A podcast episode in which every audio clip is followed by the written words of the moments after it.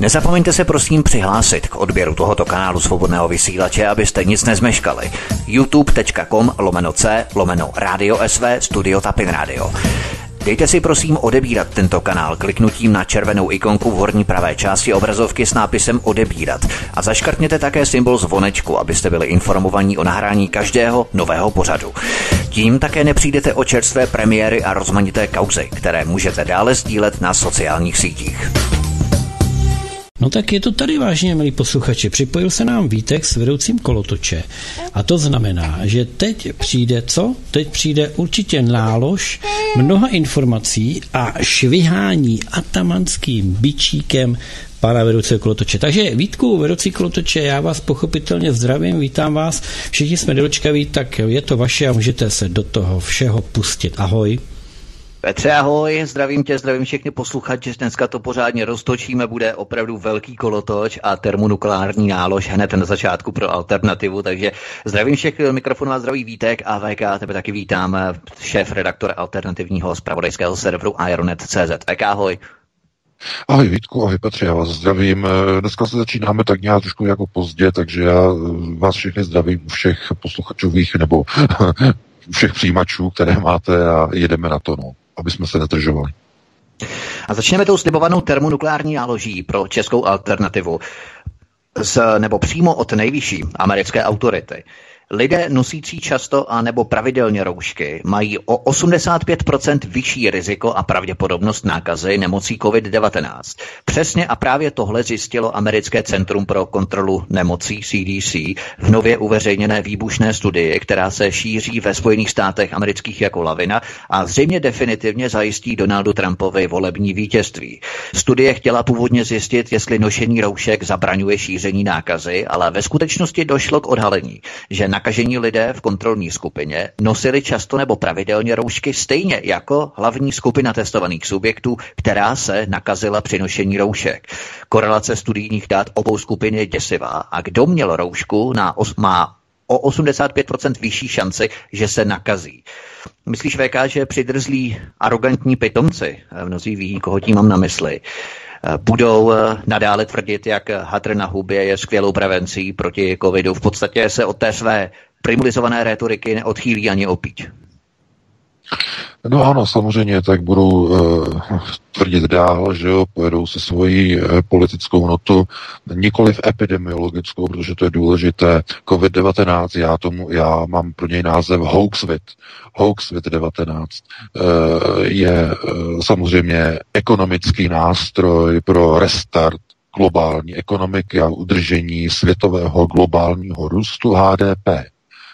Hoaxvit-19 nemá nic společného s žádnou nákazou, je to jeden, jedna ze skupiny virů nebo ze skupiny eh, takzvaných koronavirů, které máme v těle už minimálně posledních 20 nebo 30 let, každý z nás. Jediné, co stačí udělat, je vytvořit test, který ten virus vezme, který ho najde a řekne, vy všichni jste pozitivní, hrůza, děs. Ten virus máme v sobě už desítky let. Ale pozor, důležitá věc. Jak každý ví, každý virus má něco, čemu se říká takzvaný eh, nebo zase proto není český výraz, něco jako je fire start, ale eh, v podstatě okamžik spuštění eh, rozvoje něčeho vlastně, co nastartuje nebo zapálí v podstatě ten doutnák, který potom vlastně zapříčiní, že nějaká ta nemoc prostě se takzvaně manifestuje, to znamená objeví se. A e, v téhleté věci, v tomto okamžiku e, vlastně vidíme, že e, není to o nemocných lidech. Není. Kdyby to bylo o nemocných lidech, tak byste o nich věděli, znali byste jejich jména, uměli byste na ně ukázat, mohli byste říct, tady ten prodavač v našem krámě, ten je na tom špatně, tahle prodavačka je na tom špatně, Zavřeli poštu, protože ze čtyř poštěček, který roznášejí pošt, poštu, jsou dvě nemocné, takže pošta musela zavřít, ne, nedoručuje se pošta. E, tady e, v tom bufetu, kam chodíme, tam je to zavřený, dva ze tří jsou tam nemocný. E, tady v té autoopravně, kde se vyměňuje olej, že jo, nemůžu, je to zavřený, protože automechanik s kolegou jsou špatný, že jo. Tohle to všechno zavřená, zhroucená ekonomika úplně Kdyby to byla pravda, Kdyby to bylo v České republice, eh, kdyby to bylo tady v Německu, kdyby to bylo ve Spojených státech tak, jak to bylo v lednu a v únoru doopravdy tehdy v Číně, ve Wuhanu, tak by byl, to by byl konec. To by byla katastrofa, protože všechno by bylo zavřené. Úplně, a ne, a pozor, nikoliv kvůli tomu, že by to zavřel pan Primula direktivně do nějakého lockdownu, ale bylo by to zavřené kvůli tomu, že by nebyli lidi, kteří by mohli v těch obchodech, v úřadech, ve školách, v podnicích, v závodech učit, pracovat, prodávat, e, obsluhovat. Prostě by byli místo toho v postelích. Takže co se to sakra do prčic okolo nás děje? E, teď je na Aeronetu poslední článek, ten je zásadní, ten je klíčový. To je nejdůležitější za tenhle ten týden. Určitě si ho přečtěte. V noci nám do redakce jeden dobrý člověk, který se nepodepsal, samozřejmě anonym, já tomu rozumím, uh, ofocené dokumenty, jejichž autenticitu, validitu se snažíme ověřit. No, to půjde hodně těžko, ale pokusíme se. Ofocené stránky statistik. Není to tajné, nejsou tam, není tam napsáno, nejsou tam razítka, je to tajné, že je to utajené, nic takového tam není, takže to nejsou tajné dokumenty, ale určitě nejsou veřejné. Je to statistika od 1. září do, a teď abych někoho neohrozil, do určité doby tohoto měsíce, jo, e, statistika od 1. září do určité doby tohoto měsíce věkové rozčlenění všech pozitivně testovaných osob na území České republiky. Je to evidentně je to údaj, který pochází z rezortu ministerstva zdravotnictví, eh, je to několik listů, eh, kde je vidět rozčlenění věkové. Nejsou tam žádná jména, nejsou tam osobní údaje, nic takového tam není, to znamená, není to něco, co by někoho poškozovalo, něco nebo z GDPR, to nic takového tam není, ale jenom věky věkové rozčlenění v procentech, percentuální počty a percentuální rozčlenění. 64% všech pozitivně testovaných osob do od 1. září 2020 do nejmenovaného data tohoto měsíce, tedy října, uh, ukazuje, že 64% z pozitivně otestovaných, eh, nebo z té skupiny těch zhruba 85 tisíc lidí, kteří jsou teď pozitivní, tak 64% z nich, zhruba 55 tisíc lidí, je v produktivním věku. Dámy a pánové. V produktivním věku. Co to znamená? No, nás by to ani nenapadlo v redakci. Opravdu, přiznávám se, že opravdu tady, ten, tady ta drobnost nás vůbec nenapadla. Ti lidé přece někde musí chybět. Protože podle zákona, podle epidemiologických nařízení přece ty lidé, ti lidé musí být v karanténě, ne? Jak to, že nechybí? Jak to, že nejsou zavřené pošty? Jak to, že nejsou zavřené podniky? Jak to, že nejsou zavřené školy? Jak to, že všechno normálně funguje? Kde jsou ti lidé pozitivně otestovaní a karanténovaní? Kdyby totiž, proč je ta statistika tak výbušná, kterou jsme dostali do redakce od toho anonyma, proč je tak výbušná? Kdyby tam nebylo to rozčlenění, kdybychom ho teď neznali, jako ho známe teď, tak by někdo mohl říct, že 95% z těch uh, otestovaných jsou důchodci. A s tím by nešlo nějak pracovat. Protože důchodci nechodí do práce, to jsou na důchodu, že o to by nešlo nějak rozporovat. Ale tohle to je nejvýbušnější materiál, který jsme dostali. 55 tisíc lidí v produktivním věku někde musí chybět. Dámy a pánové, kde ty lidi jsou? Pokud si uvědomíte, že eh, výkonná ekonomika republiky je nějak strukturovaná, tak když někde dojde k výpadku 55 tisíc pracovních míst, tak nastává zaměstnanecká krize na úrovni celé republiky. V České republice dlouhodobě na mizerně placených pracovních pozic podle uh, združení uh, členů vlastně nebo organizací průmyslu a obchodu, to je ten údaj, který je starý asi tři, tři čtvrtě roku zpátky, mám takový dojem, uh, tak říká, že v české ekonomice chybí nějakých 100 až 120 tisíc pracovních míst na Eh, nekvalifikovaných profesích a že firmy mají strašný problém.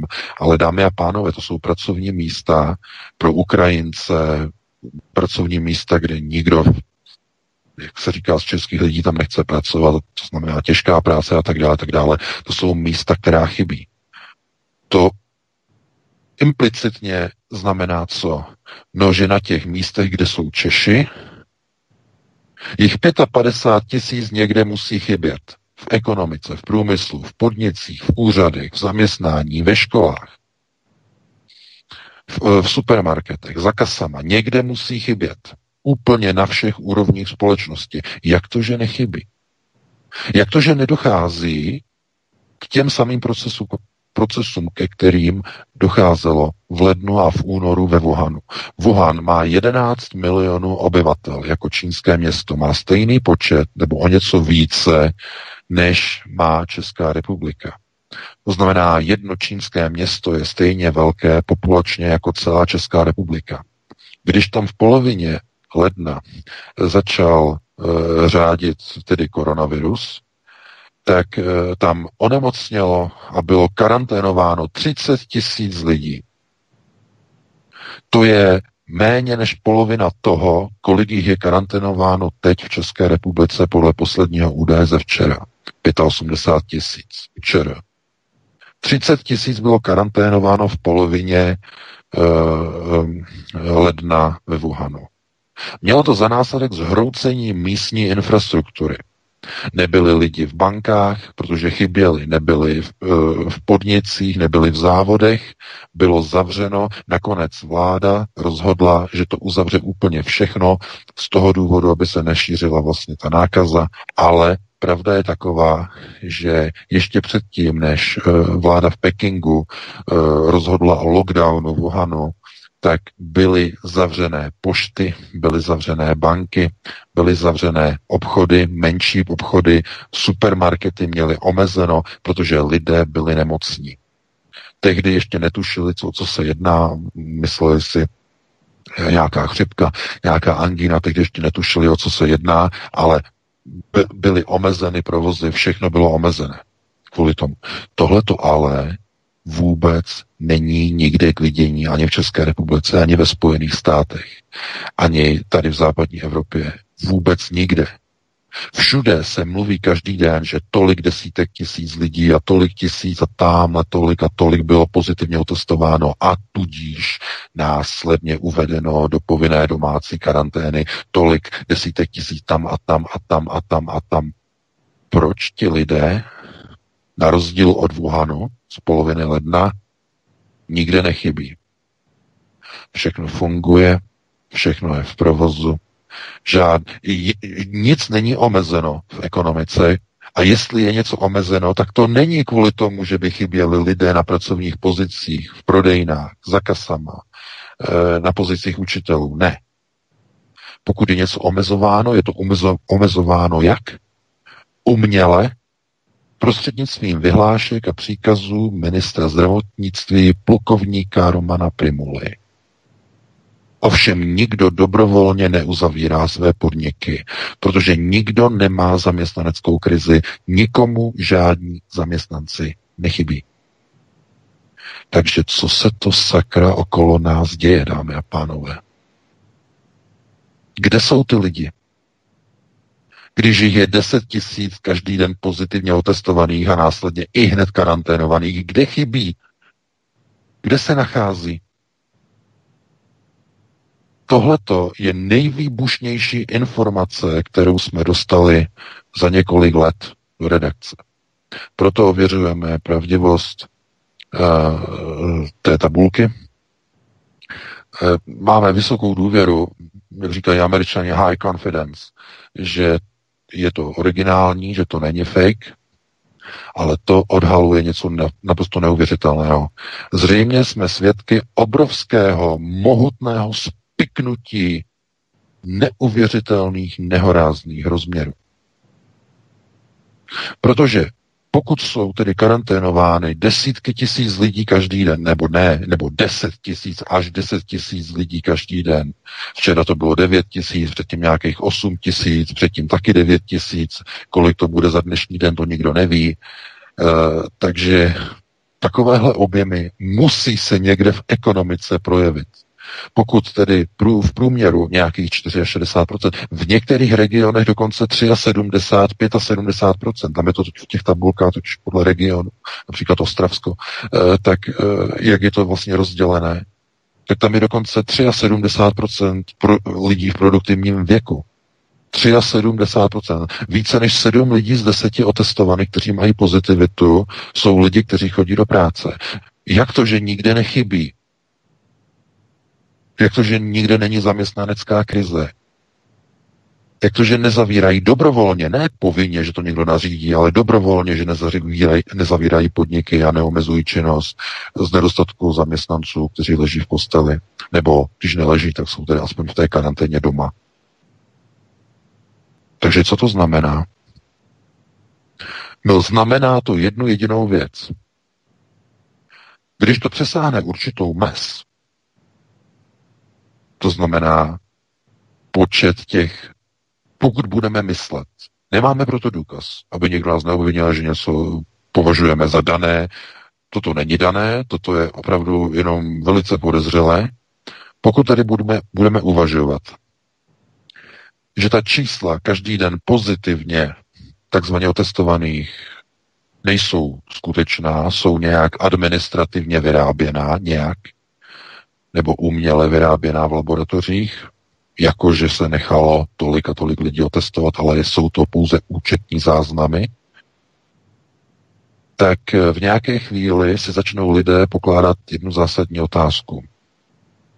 Jestliže tolik lidí je, na, je nakaženo, když teda oni říkají nakaženo, nikoli otestováno, ale nakaženo, a jsou tedy v těch karanténách, jak to, že nikde v ekonomice se to ne, neodrazí? Jak to, že nikde nechybí zaměstnanci, pracovníci? Jak to, že nikde nechybí? Jak, to všech, jak je to možné, že všechno zůstává normálně otevřeno? Takže oni musí udělat jednu věc.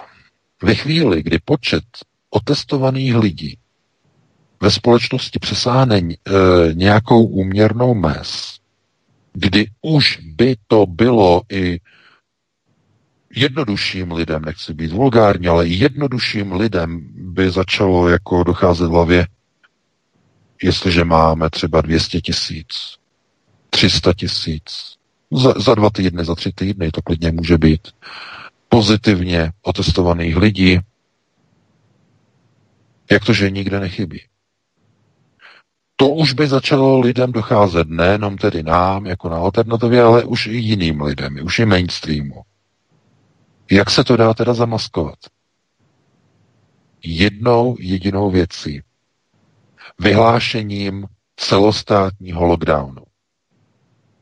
Pokud plukovník Primula uh, ve sjednání s vládou vyhlásí pod jakoukoliv záminkou, to teď úplně odsuneme. Oni vykreslí nějakou hysterickou krizi, nějaký scénář, hysterie. Odsun, to odsuneme teď úplně stranou budou mít zámenku pro vyhlášení lockdownu a tím naprosto dokonale zamaskují ten nepohodlný problém s vysvětlením, jak to, že všechno funguje, když je tolik pozitivně otestovaných lidí v, v karanténách. Protože potom už na tom nebude záležet. Jakmile je lockdown, tak potom v tom lockdownu už můžete uměle vyrábět tolik pozitivních testů za den, kolik si zamanete, protože nikdo už to nebude schopný odpočítat a odsledovat v živé, otevřené a fungující ekonomice. To je ten, to je ta zásadní informace, která nám ležela před očima celou dobu. To je přesně ono. Oni potřebují lockdown na zamaskování umělé výroby pozitivních testů. To je největší bomba informační bomba za posledních několik měsíců. My děkujeme tomu člověku, který nám poslal tu tabulku, ale tohle to je přesně ono. Protože jestliže tohleta, jestliže tato hysterie bude pokračovat, jakože bude, to je naplánováno, bude pokračovat, to stále v České republice přibývají desítka tisíc, potom 12 tisíc a více a více pozitivně každý den, každý den, každý den, tak najednou jich bude tolik těch lidí, tedy minimálně účetně zapsaných, jakože jich je 100 tisíc pozitivně otestovaných, kteří právě marodí 200 tisíc, tak to už by bylo každému nápadné i v té ekonomice, té otevřené ekonomice, že zkrátka nikde ti lidé ve skutečnosti nikomu nechybí. Takže oni budou potřebovat ekonomiku zavřít. E, když ne celou, tak aspoň takovou část, která by fakticky přikryla počet pozitivně otestovaných. Aby se dalo, aby se už nedalo odsledovat ono de facto nedoložitelné porovnání počtu pozitivně e, otestovaných lidí v produktivním věku ku e, stavu otevřené ekonomiky, která vlastně e, z části by byla v té době už uzavřena. Řeklo by se, ano, ti lidé v počtu 120-150 tisíc jsou nemocní, jsou nakažení a proto je uzavřená tahle část ekonomiky, aby to početně zaměstnanecky sedělo. Ta ekonomika, oni zavřou část ekonomiky, třeba 30% a řeknou, ta zaměstnává 400-500 tisíc lidí. Takže z té části té ekonomiky se řekne, aha, a těch 120 nebo 130 tisíc pozitivních, to jsou právě ti asi z té zrovna uzavřené ekonomiky. A oni potom mohou další týdny znovu a znovu navyšovat počty testů ve stejném vztahu ku uzavřené části lockdownu. To znamená, jestliže máte uh, uzavřenou ekonomiku na 400-500 tisíc lidí, tak vy můžete do nějaké míry zvyšovat umělé počty pozitivních testů dané skupiny, aby to nebylo nápadné, aby se to neprovalilo, do naplnění počtu té uzavřené části ekonomiky. Znamená na 200 tisíc, na 300 tisíc, 350 tisíc. A když už se to bude blížit k naplnění, tak oni uzavřou další část ekonomiky. 50% lockdown nebo 60% lockdown. A znovu mohou dál navyšovat pozitivní testy. Nikdo to už potom nebude moci odsledovat. Ty, eh, ty podniky budou zavřené, ty závody budou zavřené, tam nebude jisté, už potom nebude odsledovatelné, kdo je doma kvůli tomu, že je pozitivně otestovaný a kdo je doma kvůli tomu, že byl vyhlášen lockdown a nemocný není. Tam už to potom nepůjde rozlišit. A právě proto v posledních dnech se neustále v čes, okolo české vlády, okolo Romana Primuly pořád skloňuje slovíčko lockdown. Tím je to odhalené, dámy a pánové. Celé. Bomba naprosto neuvěřitelná. Tohleto právě teď se odehrává. Podívejte se okolo sami sebe ve vlastním městě, ve vlastní obci, ve vlastním regionu, jděte na web, podívejte se, jak vykreslují jednotlivé regiony České republiky, jednotlivé okresy, jak jsou červeně na semaforu, kolik je tam e, lidí a tak dále a kolik je v karanténách. Podívejte se, jestli jsou závody zavřené, školy zavřené, podniky zavřené, obchody zavřené, e, pošťačky, jestli chodí nebo nechodí, eh, jestli tam mají krizi. To znamená, podívejte se a co uvidíte? No, že podniky, které mohou mít otevřeno, kromě tedy hospod, které jsou zavřeny na příkaz plukovníka, tak všechny ostatní organizace, všechny ostatní obchody, všechny úřady mají normální hodiny, normální provozní hodiny, nemají omezený personál, normálně všechno jede, žádné omezení, vůbec nic, nikdo, nikomu, nikde v pracovním personálu nechybí. Kde teda pro boha jsou ti lidé v těch karanténách? Ty desítky tisíc lidí, kde se nachází? Když ve Wuhanu v polovině ledna vypadlo jenom 30 tisíc lidí na desetimilionový Wuhan, to byste řekli, to je plivnutí do moře. Když jim tam vypadlo 30 tisíc lidí, tak tam nebyli lidi v bankách, nebyli lidi na poštách, museli omezovat provoz, museli uzavírat. Tohle to není k vidění momentálně v České republice, ani tady v Německu, ani ve Spojených státech. To prostě neexistuje.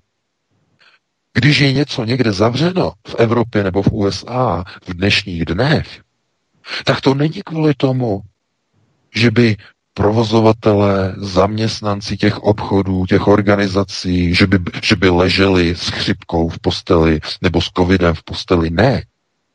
Když něco je zavřené, tak je to zavřené kvůli rozhodnutí epidemiologů o lockdownu. Mandatorně je to zavřené. Ne kvůli tomu, že ten podnik musel, protože neměl zaměstnance. Ne, ne, ne. Kvůli tomu to není. Takže my teda, když se na to jako díváme, tak ty informace se dostanou na povrch. Pokud někde existuje nějaké speknutí, pokud v informačním poli uh, je v podstatě něco, co není přirozené, tak ta trhlina v tom informačním poli se rozrůstá. A dříve či později ta informace vyleze ven. To všechno, co vám najednou jako nedává smysl, nedává vám to rozum, proč oni dělají tohleto, proč ty vlády tak ochotně na jaře zavřely své ekonomiky, proč eh, tyhle ty kroky, když uh, umíralo minulý rok daleko více lidí na chřipku, než uh, zatím za tento rok zemřelo na covid. Proč oni tohle je vlastně jako dělají, jako kde se bere ten důvod. A nakonec vlastně vy zjistíte, že někdo uh, v podstatě si řekne, tak tady pustíme nějakou informaci, podívejte se na to, tady máte nějaké tabulky a ještě tam dá jako poznámku, jako kde se nacházejí ti lidi, jako aby prostě jako dali tip, jako podívejte se taky, komu chybí ty lidi, když jich je tolik. No a to je přesně ono. To je přesně ten důvod, proč v nějaké chvíli oni zavřou ekonomiku. Oni hledají, oni nechtějí úplně celý stoprocentní lockdown, to by zrujnovalo, zlikvidovalo ekonomiku, ale oni udělají částečný lockdown. Mimochodem, co Roman Primula včera nahrál na svůj Twitter? Lidi, prosím vás, zůstaňte doma. On, eh, že usiluje o takzvaný osobní lockdown, aby lidé zůstávali doma. No ano, nechoďte do práce, zůstaňte doma aby tady to skolabovalo, aby tamhle to skolabovalo. To znamená, oni nemůžou zatím udělat otevřený lockdown, to znamená, nebo takzvaně mandatorní, mandatorní lockdown, to znamená ten, který by řekl, a vy musíte zavřít podniky a tady, tady, tady. Oni se tomu chtějí vyhnout tak, tak maximálně dlouho, jak to jen půjde, ale ve skutečnosti oni stále potřebují de facto jet tu politiku neustálého nárůstu počtů ve druhé vlně, která v Číně vůbec neexistuje. Podívejte se na to video v posledním článku. V Číně už se nenosí roušky, nosí se tam jenom dobrovolně, kdo chce. Venku i uvnitř, v obchodech. Jak je možné, že v Číně, kde údajně tedy podle mainstreamových médií, údajně tedy vypukla epidemie, jak to, že Čínu nezasáhla druhá vlna? Jak je to možné? Epicentrum nezasáhla druhá vlna, co je to za blbost? Proč zasáhla jenom Evropskou unii, můžeme říct, že i Rusko nebo evropské státy obecně, včetně tedy, jakoby jsme vzali ten východ, a Spojené státy americké a Kanadu. Proč zrovna jako tohleto? No, protože dámy a pánové, to jsou státy západní civilizace, které je třeba, a vy už víte co, v rámci nasunování nového světového řádu, ekonomicky restartovat a rezetovat. Čína ne. tu není třeba rezetovat. Ta je připravená na nový světový řád, ta je ready. Proto v Číně nebylo třeba eh, vyrábět žádnou druhou vlnu. Tam je hotovo. Ale není hotovo v zemích západního světa, není hotovo ani v Izraeli, kde musela být vy, vyhlášená uzávěra, mají tam lockdown. Takže vidíte, tam, kde není hotovo v procesech nasunování a rozhodování o procesech NVO, tam vypukla druhá nákazová vlna. Pouze tam, nikde jinde. A to největší chucpe je, že ani v epicentru výbuchu, údajně tedy epicentru v Číně, žádnou druhou vlnu neměli. Je říjen, chodí tam bez roušek, cizinci, kteří tam žijou, nahrávají videa, vy se na to díváte jako na nějaké obrázky z Marsu, jak je to vůbec možné, no protože tam nepotřebují dělat globální ekonomický rezet. Ten musí udělat západní Evropa, říkejme raději přesněji, západní civilizace, to už se týká dnes vlastně i východní Evropy, Ruska, a musí proběhnout rezet samozřejmě v Spojených států, Kanady, to znamená ještě přesněji řekněme, tak, nebo říkejme takzvané gojské civilizace. Gojská civilizace, ani bychom neměli říkat možná ani křesťanská, protože ani to už není vlastně přesné určení. Říkejme gojská civilizace. To znamená, tam ve státech Goju musela propuknout druhá nákazová vlna. Protože nepropukla skutečně, virus se ukázal slabý, neschopný, neměl moc velkou životnost, tak je třeba ho uměle, mediálně držet při životě. Mediálně mediálně ho vykreslovat jako hrozivý, mediálně připravovat velké nárůsty pozitivních testů, které potom se ale neodráží v ekonomice. Ti lidé nikde nechybí. Protože když něco vyrábíte uměle, nemá to důsledek a dopad na ekonomiku.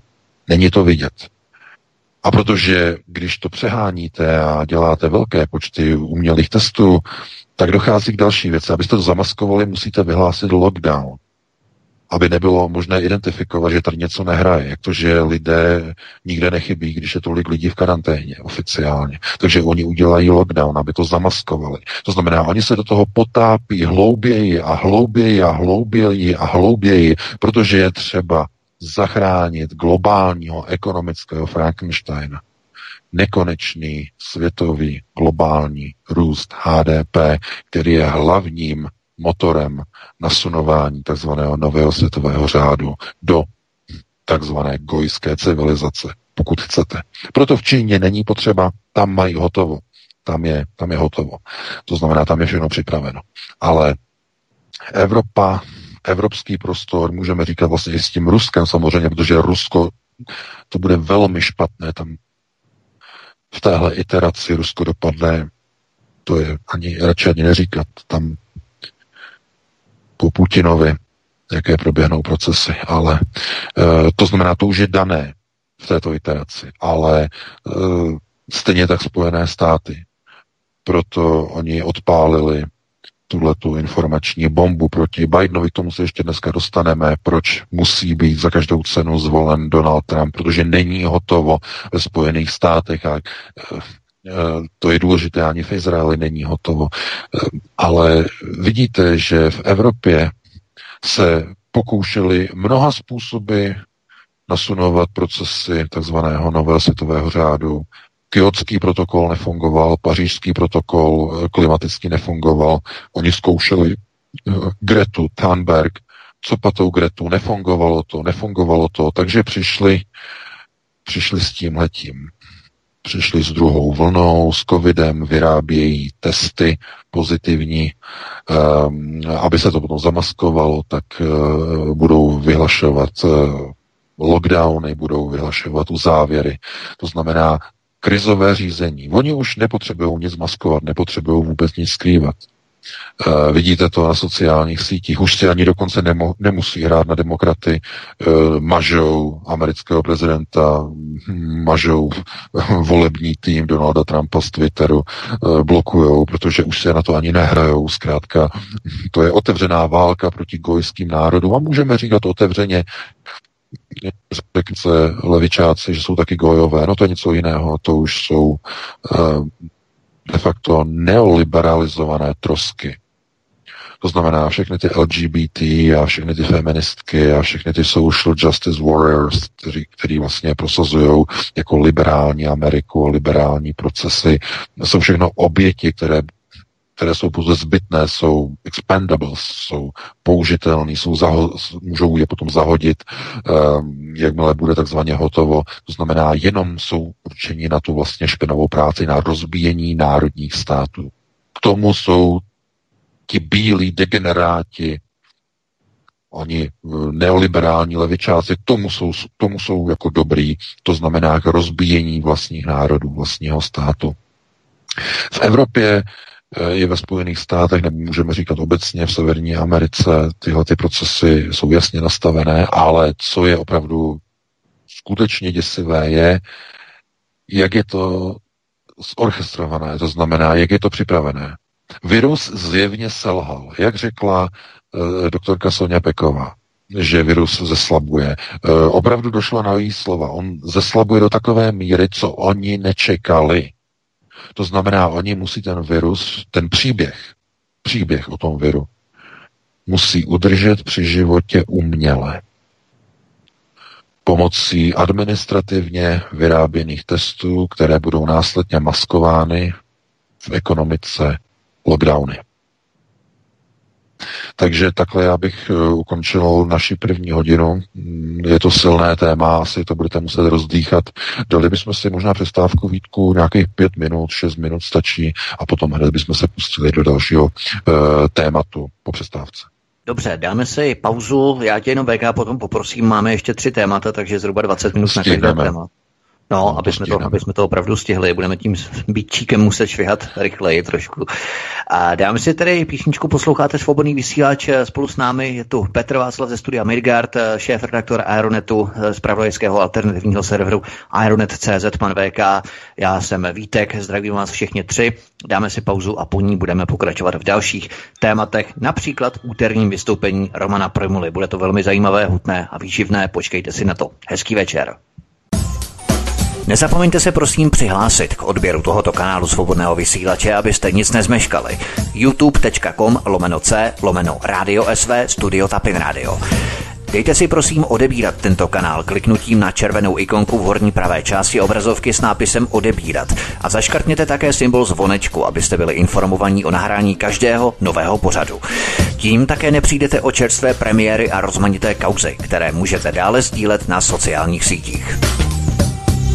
No jo, tak jsme tady zpátky, pozahráli jsme se, já doufám, že jak vedoucí kolotoče, tak Vítek je připraven. Vítku, jak jste na tom? Ahoj.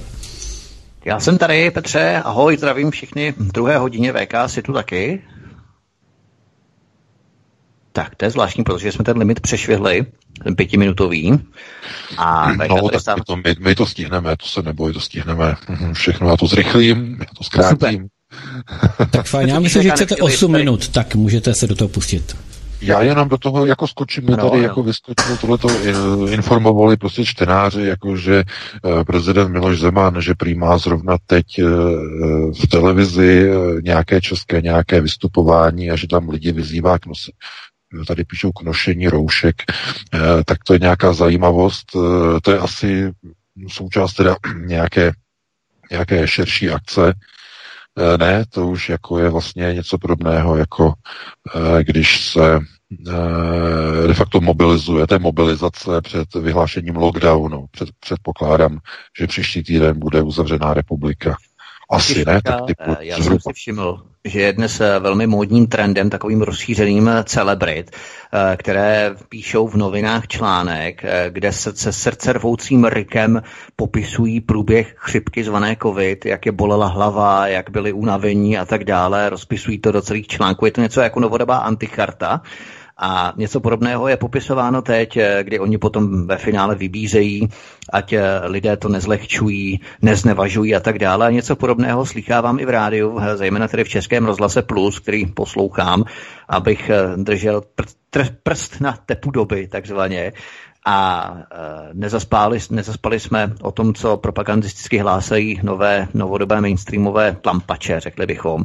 A tam také jsou velmi často příběhy, tam dávají lidí, kteří jsou v mladém produktivním věku a potom, jak popisují srdcervoucí scény, jak nemohli vstát, jak měli špatnou rovnováhu, jak je bolela hlava, a jak byli unavení a tak dále. A vždycky jsem si všiml, že to je podle uh, skoro jak stejného mustru, stejného schématu nebo modelu.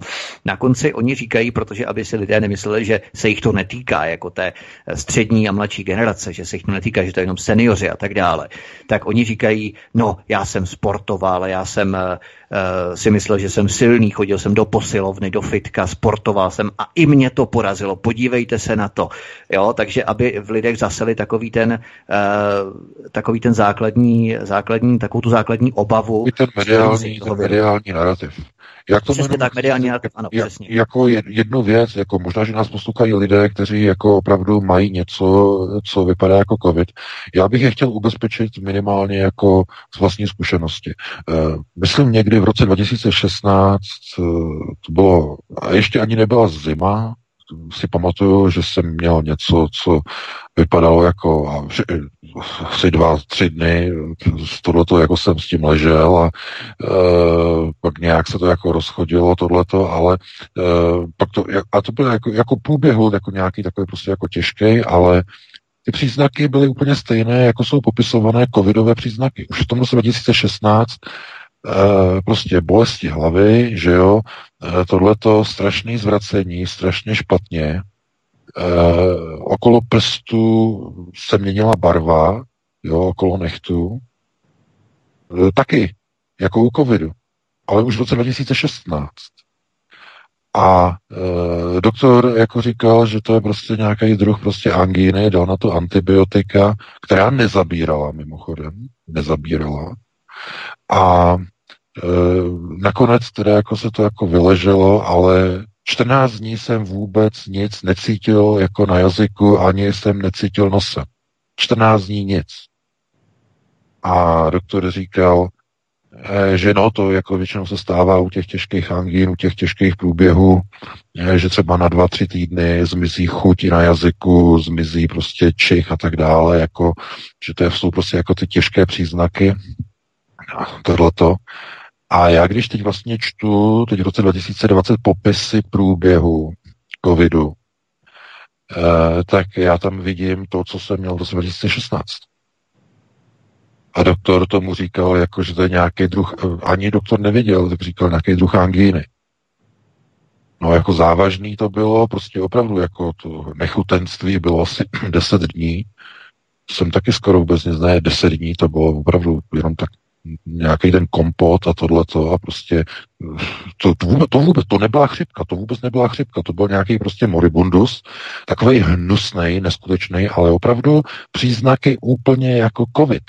Úplně. A já věřím, že pokud nás někdo poslouchá, že v minulosti ještě před vypuknutím této krize měl něco podobného. V roce 2019 a dříve. To znamená, lidé už něco takového měli a teprve dneska jako lidé jako z toho dělají prostě něco, že e, k tragédie, že někdo máte eh, horečku 38,5, no a? To, to, to je normální. Když máte těžký průběh třeba chřipky nebo angíny, to je úplně normální. To jako to, e, já tomu rozumím, že někteří lidé prostě jsou slabší a ti si musí jako dávat opravdu pozor, musí se chránit, to znamená seniori, že jo, starší lidé, kteří mají nějakou predispozici, nějaké nemoci, neměli by vycházet ven, měli by se chránit, měli by mít nějaký ten respirátor, eh, nenavštěvovat prostory, kde je hodně lidí, to znamená, ti by se měli chránit, ale není možné prostě zavírat a do lockdownu dávat celou populaci kvůli něčemu, kvůli jako, co je normální, prostě respirační onemocnění. Tak, Kdyby, tomu kdyby, Máme už 13 minut. No, no, no, jasně, jasně. Já, jenom, já jenom prostě chci říct, že ve chvíli, kdy už státníci vystupují, teď tady zase přišel e-mail, že prostě jako, že, že Zeman prostě vyvolává nějakou paniku nebo co. Já si to potom pustím ze záznamu, potom uvidím, co to, co to bylo, ale e, pokud už jako vystupují státníci na televizi a vyzývají lidi k záchraně národa ve stavu nouze nejvyšší, tak to už je hysterie. To se nezlobte na mě, to už je hysterie. To není normální. to je, jako co, kdo co to očekává. No ano, vyvolání paniky vyvolání paniky, to znamená, ještě není vakcína, ta dlouho ještě nebude, vakcína ještě není, takže co, roušky. Abyste nosili roušky, roušky přidechovali CO2, kyslík, že jo. Uh, my se k tomu ještě dostaneme, protože to video uh, s tím Eh, americkým vlastně aktivistou, ten Big Del 3, eh, který vlastně zkoušel na svém synovi Everovi vlastně tu roušku, kolik tam má toho CO2 s tím měřákem. Jo, to jste viděli to video. To, je to jsme tak musíme fakt na další no, téma. Já, já, jenom, já, jenom chci říct, já jenom chci říct jednu věc, že oni se to snaží teď jako debankovat, to znamená jako vyvracet, my se k tomu ještě dostaneme, protože je to tak důležité, ale e, znovu, oni chtějí odvést pozornost od naprosto jasné konjunkce nárůstu počtu takzvaně pozitivních testů a nošení roušek a omdlévání našich dětí v základních školách a na gymnázích. Jako v těch domažlicích. K čemu dochází, je přece jasné. Když si nasadíte roušku a nosíte ji pravidelně, ne někam na nákup a potom dolů, to je něco jiného, ale když ji nosíte denně pravidelně, třeba 8 hodin jako ty školáci, na tom gymnáziu v těch domažlicích, tak si přidechujete celý den do plic a potom se vám to dostává a ukládá do krve ten oxid uhličitý. Dlouhé hodiny a hodiny kumulujete kysličník uhličitý v krvi, který potom způsobuje omámenost, malátnost a až stav mdlob a upadnutí do bezvědomí, že sebou seknete na zem. Po mnoha hodinách, nebo dokonce po několika dnech, a oni se to snaží vyvracet s tím, že ten student medicíny, ten studentík, si tam dá na prst eh, měřič obsahu CO2 v krvi, takovou tu pipetu, dá si to na prst a potom jako ukazuje, že když si nasadí roušku a dýchá přes roušku, tak v tom nápestku, kde, kde se měří vlastně CO2 v krvi, že se obsah CO2 nějak nezvyšuje. To je, chápete, to je něco, ne, protože administrátor mě na to upozornil, že prostě lidé začínají rozšiřovat prostě další cemperizační video. Jo, proces cemperizace, to, víte, co to znamená? To je proces vyvracení pravdy pomocí lží. To je proces cemperizace. Chcete někomu vyvrátit pravdu, k tomu použijete lež. A to je přesně tohleto. Protože eh, vy, když měříte na tom zařízení e, obsah CO2 v krvi, na tom prstu, na tom, na tom ukazováčku, tak e, vy po několika vteřinách nedostanete přece do toho krevního řečiště tak vysoký objem CO2, abyste na místě skolaboval, e, než kvůli, aby se to zobrazilo na tom kontrolním displeji. To trvá mnoho hodin, mnoho dnů, než ten obsah CO2 se vám nakumuluje v krvi, v krvním řečišti. Chápete? To základ, člověk, medic v prvním semestru tohle to musí vědět, ale ne. Oni z toho udělají video a začnou to rozšiřovat na alternativních webech a ukazují, vidíte, a tady je pravda, nevěřte tomu, nevěřte tomu videu s tou růžkou, nevěřte tomu, tady ten medic to vyvrací, podívejte se na to. To je proces semperizace, lživého vyvracení pravdy. Semperizace. Na tohle to si musíte dát na alternativě pozor. Nosatí se nezastaví budou se snažit vám pravdu vyvracet pomocí lží. Vlastních lží. Na tupé gojím. Tak. Použi, použijí k tomu úplně všechno. Proto já jako chci říct, že ve chvíli, kdy vlastenečtí poslanci na, označují své vlastní voliče za Uh, no teď se mi to vykouřilo z hlavy. Arrogantní pitomce. Za arrogantní pitomce, tak já říkám dobrodošli. To znamená, v tom okamžiku konec vymalováno, poslední může zhasnout, může schodit uh, lvíčka uh, ze zdi, může si odplivnout, třikrát se otočí okolo osy a řekne mazltov. A hotovo. Vymalováno. A ještě si u toho dupne na potvrzení příslušnosti jako šábez gojím. Tohle to je, něco, to je něco neuvěřitelného, to je naprosto... Já k tomu nemám vůbec ani slov. Takže my se pustíme do dalšího tématu. Vítku, já jsem slíbil, že to nebudu protahovat, zase jsme se spustili do jiného tématu, takže hned jdeme na další. Jasně, jasně. Vezmeme další téma. Já jenom připomenu, že Miloš Zeman, respektive Roman Primula, spadá právě do eh, příznivců Zemanovců SPO, to znamená, tam ta příslušnost a určitá návaznost, afilace je více než zřejmá. Nicméně půjdeme na další téma v rámci vyvolávání hysterie, kterého si se dotkl. A půjdeme konkrétně k děsivému úternímu vystoupení Romana Primuly v televizi, eh, ve kterém se se stoickým klidem a skoro bez mrkání očí vyslalo skrytý symbol posledního soudu devíti andělů Boha a jejich devíti chórů podle ortodoxní Bible. Proč měl Roman Primula za zády osm andělů a nepřirozeně dlouho nemrkal očními víčky při upřeném pohledu do kamery? Člověk mrká průměrně každých pět vteřin, někdy i častěji, ale Primulův upředný pohled bez mrknutí připomínal spíše hypnózu. Ministr varoval před dezinformacemi, ale Roman Primula zřejmě zhypnotizuje dost lidí, že z toho bude třeba i prezidentská kandidatura. Roman Primula chce ale také zametat stopy po zemřelých s vysačkou obětí COVID-19 tím, že jejich těla se budou muset povinně spalovat v krematoriích. Lékaři z Itálie burcují, že COVID-19 jako příčina smrti se u zemřelých cucá z prstu a drtivá většina těl se ani nepitvá. U, tě, u těch pár, které se pitvaly, ukazuje jako příčin úmrtí jiné důvody s výjimkou jediné pitvy. A k tomu všemu americké centrum pro kontrolu nemocí CDC přiznalo, že dosud nedisponuje žádnými z terénu nazbíranými kvantifikovanými laboratorními izoláty viru SARS-CoV-2. Všechny vzorky pro testy si totiž CDC vyrábí sama pomocí kultivace in vitro.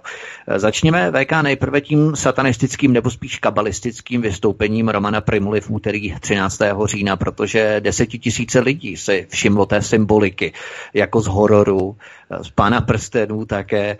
Co to mělo celé znamenat, protože náhoda to jistě nebyla. No, bylo to samozřejmě, měli u toho dramaturga, že jo, z divadla z Karlína, to, co se nám dostalo do redakce, ale nemůžeme to ověřit, prosím vás, z Karlínského divadla, že, že připravil dramaturgii toho vystoupení. Mě to jako nepřekvapuje, to je normální, tohle to oni dělají tak, aby to mělo mediální antré, to znamená, aby to mělo prostě vliv a takzvaně, aby to mělo ten důvod, ten dopad, aby to mělo. To znamená, oni se tam postavili. Byl tam Primula, ten tam byl za tím stolkem a měl za sebou osm svých poradců a těch vlastně těch souputníků eh, postavili vždycky takhle jako čtyři takhle, čtyři nalevo, čtyři napravo, tam stáli na tom schodišti, jako na orloji a eh, chtěli v podstatě jako vyslat nějaký signál, jakési asi zřejmě jednoty, vážnosti, určitě vážnosti, to znamená ta vážnost z toho vyplývá, ale co je důležité, uh, Primula když měl ten projev, tak se tvářil, nebo ten jeho obličej byl úplně jak, jak z jiného světa.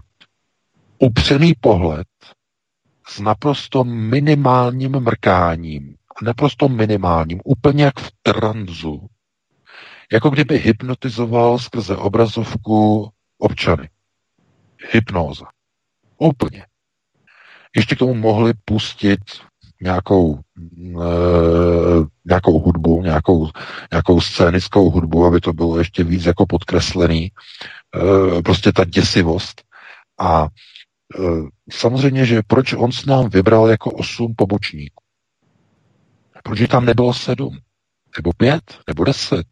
Nebo dva? Nebo tři? On si tam vybral osm, osmičku. A on jako devátý. To znamená devět lidí. A mm, pokud někdo se zabývá vlastně takzvanou symbolikou, ale prosím vás, zase tady zacházíme zase do, do témat, jako je židovská Bible. Židovská Bible a stejně tak tedy křesťanská ortodoxní, nebo někdo říká východní, nebo pravoslavná, to už je jedno, protože vlastně těch mutací, těch alterací těch biblí je tolik, že to bychom teda ani nespočítali. Ale e, zkrátka e, asi znáte, nebo pokud jste se o to zajímali, tak je něco, e, je takzvané angelikum vitae, nebo něco jako je výpis, nebo uh, výčet andělstva, výčet andělů. A e, právě těch domů andělů je devět. A v židovské Bibli, kde je popsán poslední soud, jak probíhá na rozdíl od křesťanské Bible, kde to je, to je, e, to je pouze v Armínu, to je v Vatikánu. V oficiální Bibli e, soudní líčení s lidem není, není zaznamenáno no, z bezpečnostních důvodů samozřejmě. Tam eh, by bylo na jinou diskuse. Eh, samozřejmě. A co je důležité? Eh, každý za, je devět andělů, kteří budou na straně lidu, smrtelného lidu, obhajovat jeho kroky, jeho činy, budou obhájci.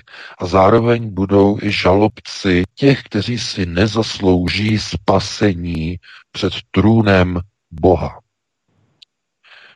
Tam je ten proces. A e, činy hříchů, činy národů, hříchy králů, zodpovědnost vůdců, jsou vini, nejsou vini. A z každého domu uh, jednotlivý, tedy těchto takzvaných uh, andělů, tedy pokud o tom mluvíme minimálně tedy v rozsahu těchto těch jakoby nuancí, nebo jak, jak, jak bychom to asi jinak nazvali, tak eh, těch skupin nebo těch řádů andělských je vlastně devět, vlastně nejvyšší řád, to je ta trojice serafíni, cherubíni a trunové. E, druhá, nebo ten střední řád, to jsou vlastně panstva andělů, e, takzvaní ctnostní a taktéž e, takzvaní mocní. No a třetí nejnižší řád, to jsou vlastně takzvaní, takzvaní knížecí anděle nebo knížectva, archanděle, a pod něma běžní anděle. To znamená tady ta devítka. A z každého toho domu bude jeden při posledním soudu, který bude zastupovat každý dům. Jeden serafín, jeden cherubín, jeden trůn, jeden panský, jeden cnostný, jeden mocný, jeden knížecí, jeden archanděl a jeden anděl. Ti budou přítomni na konci věků při božím soudu. To je v židovské Bibli. V církevních biblích to je vypuštěno. Kde to bylo vypuštěno? První vatikánský koncil, který nedovolil, aby uh, tam byly zmínky o de facto o věcech, které pocházejí uh, z židovských, z mnohem starší, než jsou křesťanské, z židovských textů. Nebylo to dovoleno. Z jakých důvodů zase na to nemáme často vysvětlovat. Bible je určená pro gojím. Ta je omezená, ta je limitní, z mnoha úhlu, z mnoha prostoru. A byla ještě navíc omezována i vatikánskými koncily a tak dále a tak dále. A jak říkám, tohle, co bylo předvedeno Romanem Primulou, to je alegorie na poslední soud, dámy a pánové. Ovšem podle židovské Bible z takzvaného zakázaného obrazu biblického. To znamená, každý anděl z jednoho domu bude na straně žalobců i soudců lidstva a bude obhajovat, případně žalovat lid, jednotlivé krále, jednotlivé vůdce před soudem Boha. Tohle to bylo vykresleno v televizi. A Roman Primula, plukovník, úplně jako v tranzu, jako kdyby dálkově byl řízen nějakým remote control systémem, to znamená úplně dálkově, upřený pohled do, do kamery, prakticky strnulý, bez pohybu očí, s minimálním mrkáním a mm, apeloval na lidi, jak je důležité se semknout roušky a obhajoval svá opatření a tak dále a tak dále. Tohle to jenom ukazuje, dámy a pánové, ve chvíli, když se používají tady ty symboly to je něco už jiného. To se hraje už o velké věci. Eh, kdy, ve chvíli, kdy prezident vystupuje eh, v televizi a vyzývá k nošení kusu hadru na ústech, že to je zbraň, jo, to, že, že prý řekl, že rouška, že je zbraň, jediná zbraň, kterou prý jako, jako národ, jako máme, že prý prohlásil Miloš Zeman, tomu se mi nechce věřit, to je takový neskutečný blábol, i když dneska, dneska je možný všechno. Já se potom podívám na ten záznam. Ale eh, chápete, v téhle chvíli, v tomto okamžiku, oni mají dohodnuto. Protože proč? Eh, Miloš Zeman řekl, já jsem žid. A eh, stejně tak i vlastně eh, v, v Jeruzalémě Andrej Babiš, ten byl taky u zdinářků, když odcházel, tak si vzal na rozloučenou na památku jarmulku. Mnozí říkají, že by jim bylo ctí, kdyby byli zednáři, že Eh, pan, eh, pan eh, no, Okamura, že řekl na jednom rádiu před nějakým časem. Takže to jsou takové prostě jako výrazy nebo výroky, které jenom jako ukazují, že ano, oni prostě mají rozhodnuto. Oni udělají přesně tohleto. To znamená, je Jeruzalém, který se buduje. Velký Izrael se buduje a Praha je centrem světového židovstva. Vždycky tak byla. Vždycky byla. Do roku 48, ano, potom vznik Izraele se to přesunulo do Tel Avivu a dál, ale mm, to je, prosím vás, stát Izrael je novotvar. Novotvar, který je posledního data eh, minulého století, ale předtím, předtím byly české země centrem světového židovstva. Tím je to dané. Proto všechno, co probíhá, všechny ty neúctivé výroky k vlastním voličům, o arrogantních pitomcích, kde Jiří Kobza, no, přiznejme si, 90% vlastních voličů nazval arrogantními pitomci, protože drtivá většina voličů SPD je proti rouškám, je proti uh, opatřením Romana Primuly, proti tady té hysterii. Nevím, jestli je tohleto jako normální v jiné straně, že by někdo prostě urážel vlastní voliče, ale víte proč? Uh, v čem se liší uh, třeba Jiří Kobza od takového Miloše Zemana? Ten zase u, pro změnu urazil svoje voliče. Voliček jim řekl, že jsou neschopní a měli by zkrachovat, když jim Primula zavřel jejich živnosti, myšleno hospody. A on si neuvědomuje, nebo je mu to jedno, ne, že by to neviděl, je mu to už jedno, že v těch hospodách tam se rozhodovalo v roce 2018 o tom, jestli bude znovu zvolen prezidentem České republiky ti hospočtí to zařídili, že tam umožnili ty potlachy a to pivko, že tam bylo a že na tu televizi se tam dívali a lidi se tam mezi sebou burcovali, aby volili Zemana, protože ten šílený Drahoš, že jo, ten by to špatně všechno zařídil. Takže k tomu byly ty hospody dobrý. Tomu jo. Dneska on řekne, že jsou neschopní, když mají zavřenou živnost, že se nedokážou uživit, tak řeknou, že jsou neschopní, a že by měli zkrachovat. Ani se za to ne, neomluvil. Ani to nějak nedefinoval, nebo že by to nějak deklaroval, jako, jako z jakého důvodu prostě tohle to říká jako českým občanům. Kdyby řekl, kdyby to specifikoval do jiné roviny a řekl by, eh, že všichni ti, já nevím, sluníčkáři nebo všichni tady ti eh, různí, já nevím, kteří jsou proti Zemanovi, takže prostě mají nějaké tady ty remci, tak by řekl, tak pražská kavárna, ať zkrachuje. Tak to by bylo pochopitelné, protože to by bylo takové to politické rejpnutí do svých politických nepřátel. Nikdo by se na tě nepozastavil, že on si rejpne do pražské kavárny a je to hotové. Ale on tak to v podstatě zaútočil jako it is what it is, jak říká Donald Trump. To znamená, je to tak, jak to je. To znamená, eh, řekne, že eh, máte zavřený podnik, máte tohleto zavřený, Primula vám zavřel hospodu, no tak jste neschopný, protože když se nedokážete uživit se, eh, jak teda, jak se má uživit ten hospodský se zavřenou hospodou, jak? Takže jste neschopní, měli byste zkrachovat. Takže jeden řekne, svým voličům, jste arrogantní pitomci a druhý jim ukáže prostředníček a řekne, jste neschopní, zkrachujte. Pro boha. A proč? No protože čepce a zástěry. Oni nejsou povinováni vám, gojím. Oni jsou povinováni jenom halaše, případně domu Sion. Podle toho, jestli čepička nebo zástěrka. Podle toho, podle ničeho jiného oni se neřídí. Nikdo jiný jim není poručníkem, nikdo jiný jim nerozkazuje. Vy už, vy už vůbec ne jako gojím, jako voliči, vůbec ne.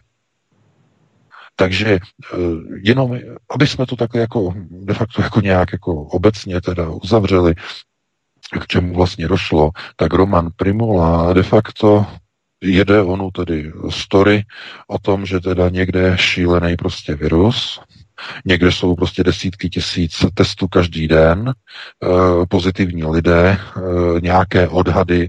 Teď mi tady přišlo, že prý odhad je, že do konce měsíce, že e, bude pozitivně nakaženo přes čtvrt milionu lidí, že prý to bylo dneska na české televizi, tak to je zase nová informace. No tak vidíte, tak to, jak jsem říkal v první hodině, tak to jsem nebyl daleko od pravdy. Tak jestliže oni s tím počítají, že to bude přes 250 tisíc, no tak to je, víte, co to znamená? No to je hotovo. To znamená, oni to budou muset nějak někde zamaskovat. To znamená, eh, aby to nebylo vidět, že všechno funguje, tak oni budou uzavírat jednotlivé části ekonomiky. Na to si můžete vsadit. Úplně. Na to si můžete vsadit. Takže uh, oni jedou biblické, navíc jako židovské Bible samozřejmě, jedou obrazy, že jo, v televizi, oni to dramaturgicky připraví, Oni se tam postaví stoicky a Primula úplně uhrančivě, jako v hypnoze, jede agitku.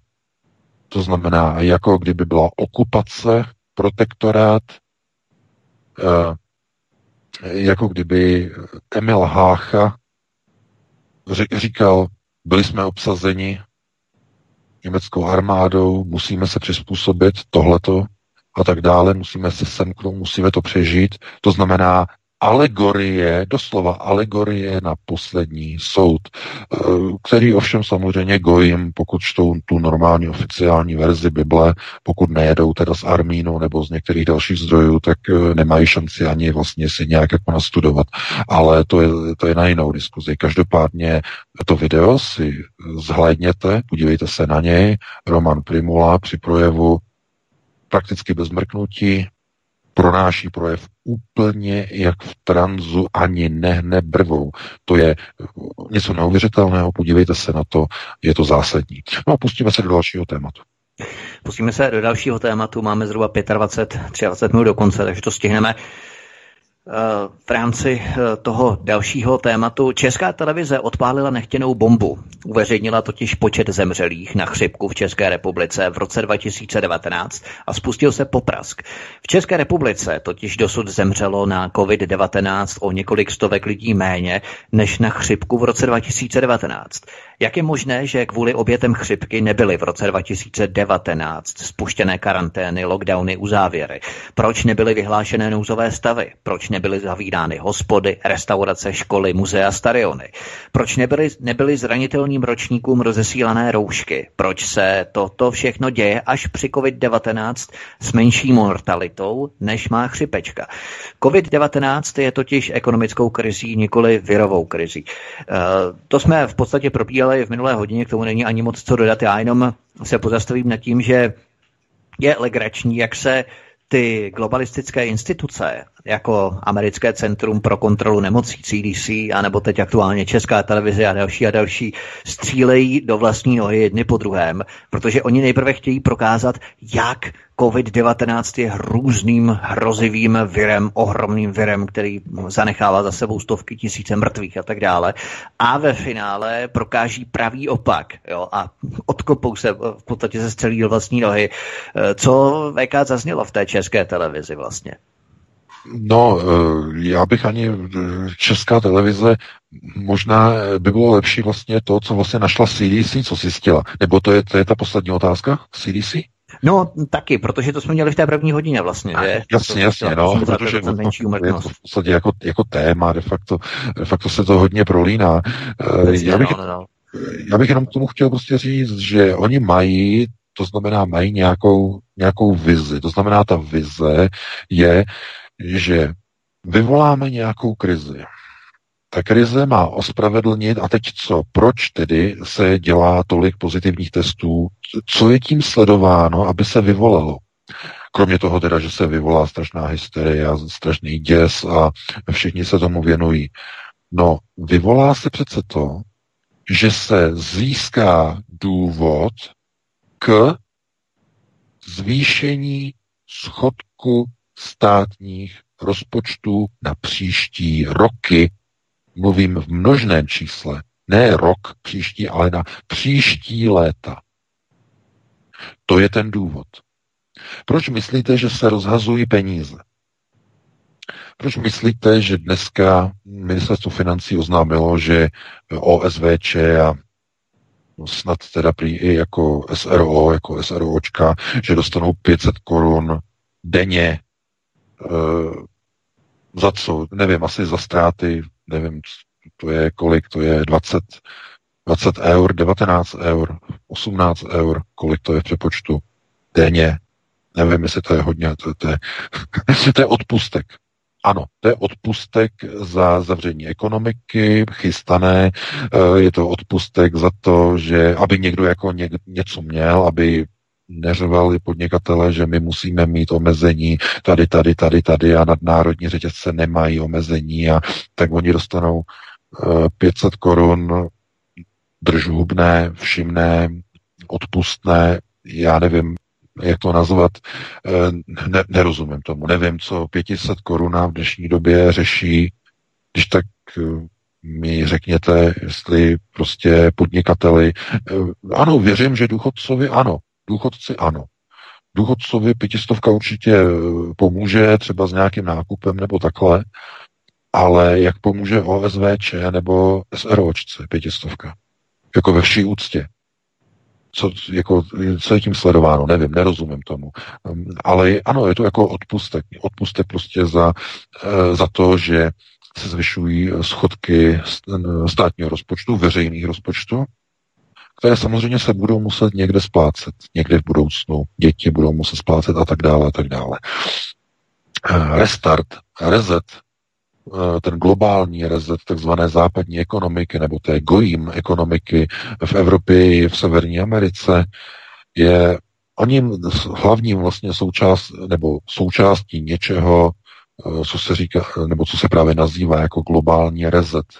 Ten rezet, abyste si představili, co se myslí pod tím názvem globálního rezetu nebo toho restartu, tak je de facto všechno to, co bylo vyrobeno, co bylo získáno dosud, závazky, které byly tady někde vyrobené, tady byly někde vytvořené, eh, pojďme to zrušit, pojďme to celé vynulovat a pojďme začít od začátku. Doufám, že víte, co to znamená. Jenom kontrolní otázka. Ve chvíli, kdy se mluví o globálním rezetu, tak míra dluhů ve světové ekonomice je tak enormní, že už není možné ufinancovat ani její dluhovou úrokovou službu. Takzvaná úroková služba, to je část státního rozpočtu, kdy ze státního rozpočtu jednotlivých zemí, takzvané světové ekonomiky, eh, jdou jenom na splácení úroků nikdy nesplatitelných jistin. Do nějaké míry to jde takhle realizovat. To znamená, platíte jenom úroky, úroky, úroky ono to jde, ale v nějaké chvíli jsou i ty splátky jenom těch úroků tak vysoké, že to je neudržitelné a jedinou možností je globální rezet. To znamená, škrtneme dluhy, škrtneme všechny věci, co byly, ale bude to něco stát. Co to bude stát? Teď otázka, když se něco škrtne, na jedné straně. Když se vezmete podvojné účetnictví, co musíte udělat, když škrtnete na jedné straně? Kontrolní otázka? No ano, musíte škrtnout i na druhé v podvojném účetnictví. A to je ten, to je ten catch. To je ten háček. Protože aby mohl projít globální rezet a mohli se škrtat takzvané schodkové rozpočty a mohli se škrtat uh, v podstatě oni takzvaná, oni tomu říkají toxická, uh, takzvaná toxická aktiva. Ještě z dob hypoteční krize 2.8, 2.9, to znamená toxické eh, bankovní deriváty, které stále nebyly zlikvidovány. Jsou pouze uzavřeny, jsou zmraženy, ale stále jsou součástí světových ekonomik. To možná víte, nebo to nevíte, že co se stalo v roce 2009. Co se stalo s těma dluhama? Byly nějak eh, kompenzovány? No nemohly samozřejmě, to je nevyloučené. A byly jako nějak zrušeny, škrtnuty? No to taky nejde. A tím se dostáváme k té účetní podvojné bilanci. Co se musí udělat, aby mo- bylo možné někde něco škrtnout na jedné straně? No musí se škrtnout i na straně druhé. To je příjmová strana obyvatelstva, dámy a pánové. Protože jestliže někde máte nějaké závazky, někde něco, ono se to škrtne na straně druhé, musíte schudnout. To znamená, musíte škrtnout i na druhé straně. To je základ. Já vím, že obyčejným lidem tohle to nedochází, uh, minimálně lidem, co mají ekonomické vzdělání, tak možná něco tuší, že takhle by to mohlo fungovat. Ano, přesně takhle to funguje. To znamená, proč musí světová ekonomika západní gojská schudnout? Proč se nasunují migranti, kteří vedou k indukci, nebo kteří způsobují indukci chudoby v západní vyspělé, ještě do nedávna vyspělé civilizaci? Proč, co se to děje v tom Švédsku, kde dochází k islamizaci a chudnutí jednotlivých měst?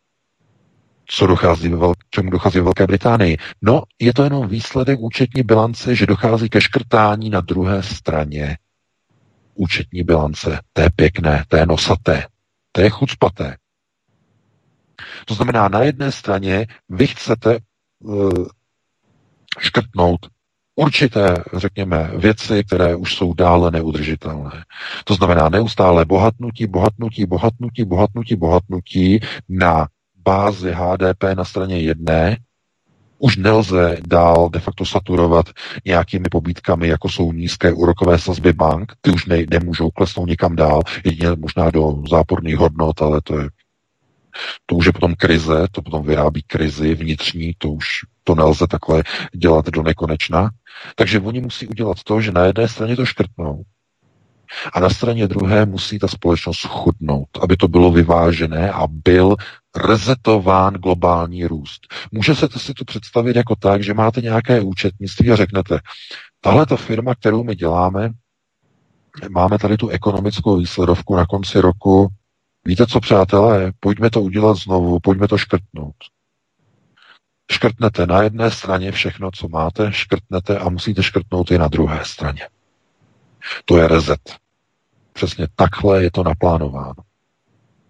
To znamená, na jedné straně dostanou lidé nepodmíněné příjmy, to znamená, budou zbaveni dluhových systémů, dluhových záznamů, to bude seškrtáno, jednotlivé státy budou zbaveny, bude to seškrtáno, ale na straně druhé budou muset schudnout. Budou se muset zbavit závislosti na ekonomické profitabilitě, budou Eh, se muset zbavit hotových peněz, všechno bude elektronické, elektronické peníze, eh, lidé schudnou, lidé si budou muset sdílet ekonomické výdobytky, už je nebudou moci vlastnit, nebudou moci vlastnit nemovitosti a byty ne, nebudou dostupné, budou si je muset sdílet a půjčovat mezi sebou. Protože ta účetní bilance musí sedět na levé straně i na pravé straně podvojného globálního účetnictví. Já vím, že to je dost složité a komplikované pro pochopení, ale je to naprosto logické.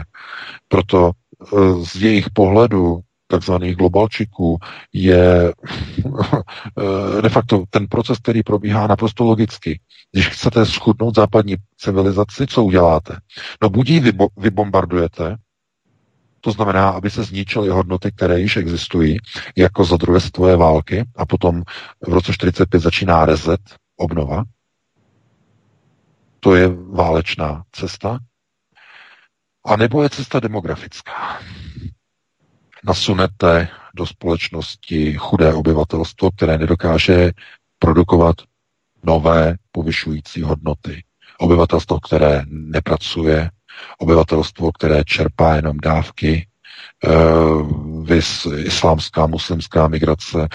To znamená, destruujete tu společnost, aby chudla bez použití skutečného bombardování. Jedná se o bombardování demografické na místo vojenského. To je jediný rozdíl. To znamená, oni, když chtějí udělat globální rezet, oni na vás buď můžou svrhnout bomby, anebo migranty.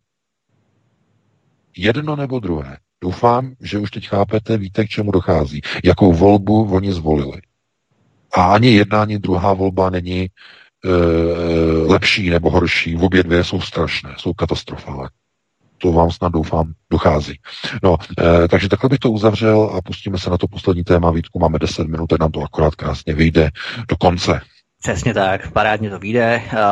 Půjdeme na další téma. Volební kampaň Joea Bidena zachvátila panika. Média zaplavují kompromitující materiály z notebooku Bidenova syna Huntera. Ty ukazují na korupci, uplatkářství, obchod a užívání narkotik a především a hlavně na čínské peníze.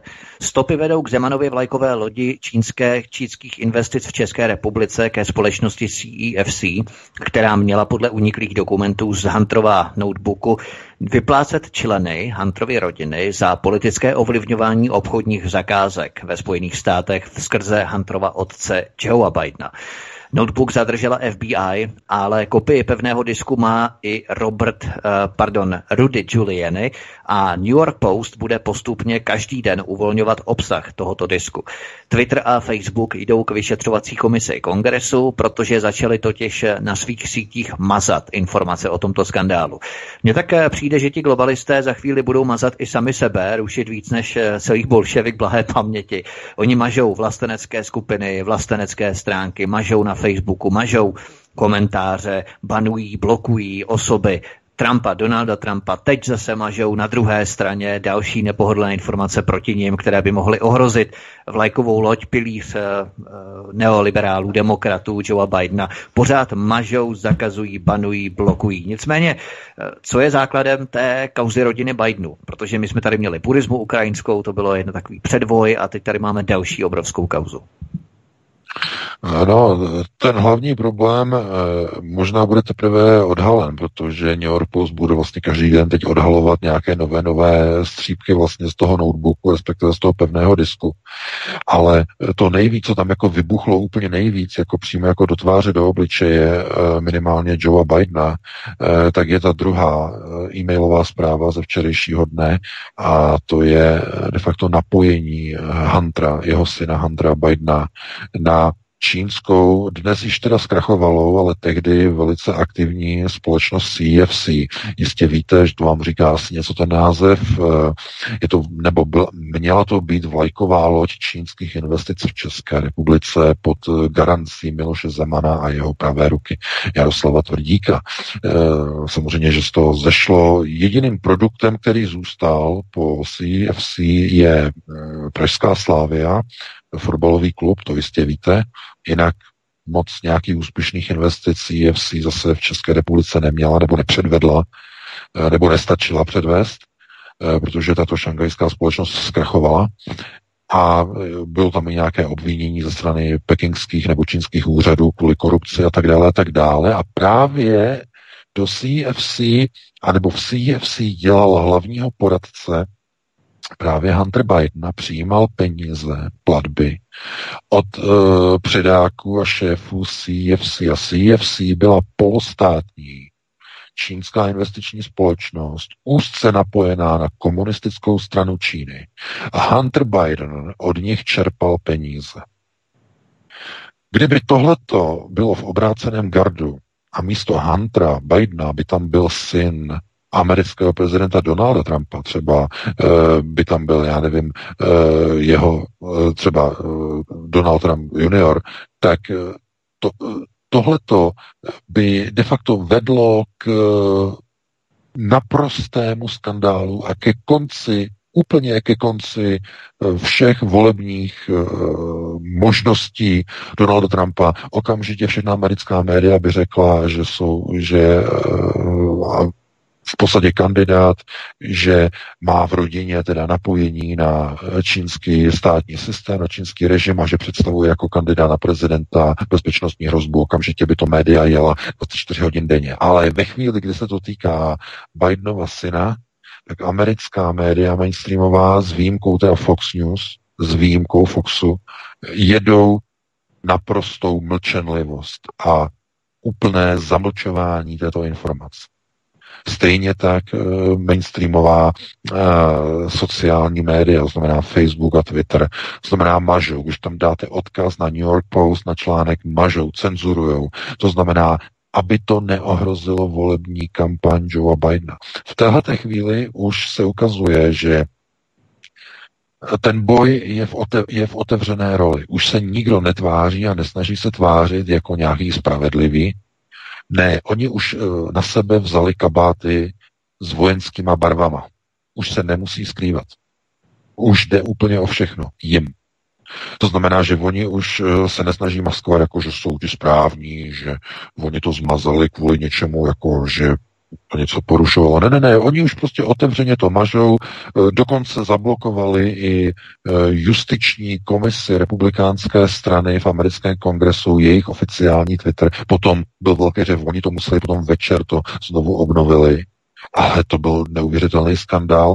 No a samozřejmě, že Ted Cruz okamžitě uh, si předvolal šéfa Twitteru, pana Dorseyho si převzal, nebo pře- předvolal uh, před kongresové slyšení, aby vysvětlil vlastně ovlivňování amerických voleb, že Twitter ovlivňuje americké volby, když uh, maže a suspenduje republikánské uh, Twitterové účty jednotlivých vlastně jejich subjektů, jejich volební kampaně, která byla zablokovaná, jejich právnické komise republikánské, to znamená, oni tohleto všechno normálně můžou si zablokovat, protože oni se cítí de facto jako ve válečném stavu. Oni jsou na jedné straně, oni jsou ve válce a oni ví, že když tu válku prohrajou, tak prohrajou i svůj biznis. A když je zoufalá situace, dámy a pánové, dělají se zoufalé kroky. Oni tuší drtivou porážku Joea Bidena 3. listopadu. Drtivou. A oni dělají všechno pro to, aby de facto to zvrátili, protože jsou v zoufalství. Kdyby nebyli zoufalí, nebudou uh, banovat, nebudou zakazovat, nebudou mazat, cenzurovat, uh, protože by nebyl důvod. Byli by, jistí, byli by si jistí v kamflecích. Myslíte si, že kdyby byla pravda, ty průzkumy, ty jejich zmanipulované průzkumy vyráběné na objednávku NBC, největší štvavé vysílačky proti Trumpovi, eh, že prostě Biden vede před Trumpem v nějakých průzkumech o 14% bodů.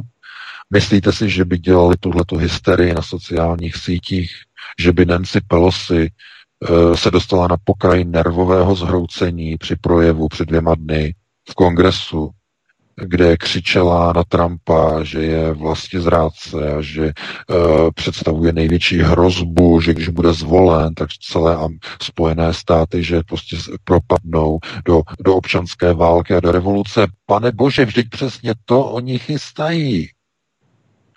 Ona je totiž úplně, oni jsou tak zoufalí, že oni už dokonce říkají, co bude, ona si to neuvědomila, ale tohle to přesně je samozřejmě přichystáno. Globalčeky s tímhletím přesně počítají. Proto musí být Donald Trump znovu zvolen. Proto bude znovu zvolen. Protože v Americe není hotovo. Co není hotovo? No s rozbíjením Americké republiky. Aby se povedlo rozbít Americkou republiku, musí být zvolen Trump, aby proti němu povstali neoliberální revanšisté kteří se nikdy nesmíří s tím, když bude Trump znovu zvolen. Nikdy. Vypukne povstání v Americe po zvolení Donalda Trumpa. A to si zase můžete vsadit. Naprostá jistota. Proto globalčiky pomáhají Trumpovi a pomáhají s různýma notebookama, eh, který unikne a který se dostane prostě k takovému uh, obyčejnému člověku v Delawareu, že tam najde uh, e-maily Huntera Bidena, takové, takové jako v uvozovkách náhody, že náhody. No kdo to dělá? No globalčiky. Globalčiky to poskytli. Trumpovi. Paradoxně. To je, to je takové to největší chucpe. Prostě, Oni aby... se střelí vlastního člověka. Se střelí vlastního ano, člověka. přesně tak, se střelí vlastního člověka. Proč myslíte, prosím vás, proč myslíte, že oni, globalčiky, nasadili uh, nejneschopnějšího, uh, ještě i, i duševně jako mentálně, on už má problémy, nejneschopnějšího kandidáta demokratické strany v historii? No, protože chtějí, aby prohrál, aby Trump to obhájil. Kdyby oni tam nasa... Myslíte si, že by tam pro ně byl problém nasadit nějakou přijatelnější kandidátku, která by dokázala oslovit i přízeň republikánských voličů?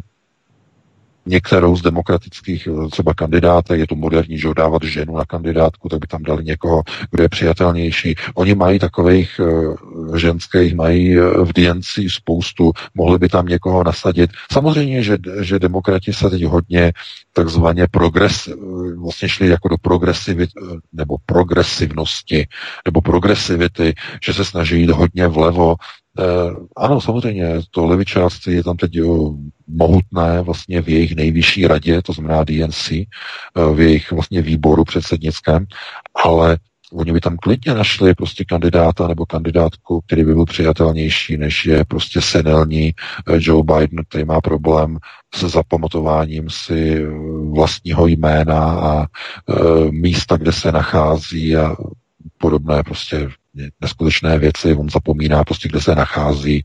Eh, byl teď eh, v Nevadě a myslel si, tam říkal, že je v Arizoně, a, nebo byl v Arizoně, pak si myslel, že je v Nevadě, uh, mluvil k ním jako k Nevadianům a tak dále, tak dále. Prostě to je úplně, ten člověk je úplně mimo. Oni ho vždycky nadopujou nějakýma injekcema, když má nějaké vystoupení aby takzvaně se dal do pořádku, ale potom, když mluví někdo na nějakém meetingu, tak on je úplně mimo.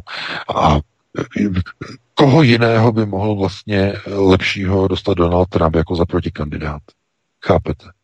Takže podív, stačí se podívat, jak probíhají uh, volební setkání, takzvané rallies ve Spojených státech. Donald Trump někam přijede,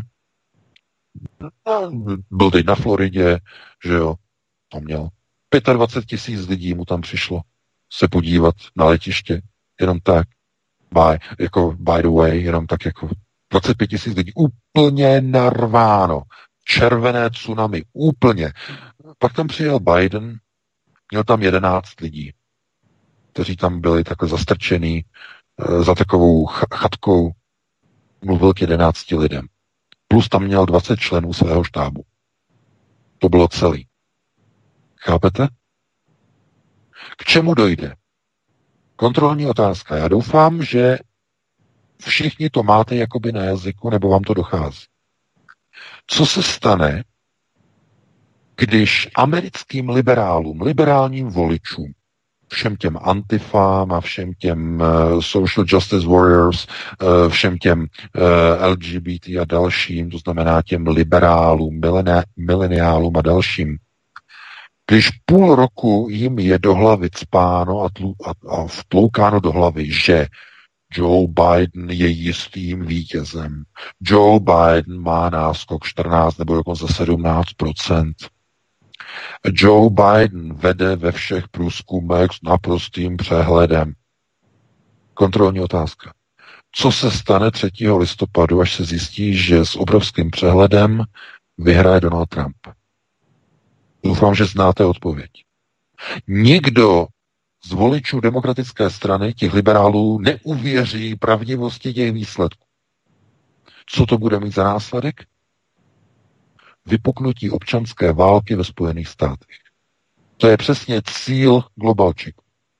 Proto oni vykreslují Bidena jako vítěze, aby došlo k obrovskému vybuchnutí vzteku a neuvěření demokratických voličů z toho, co se stane 3. listopadu. Oni v nich chtějí dopředu vyvolat obrovské zklamání a obrovské nepřiznání porážky. To je připraveno. Přesně takto. Na to se připravte.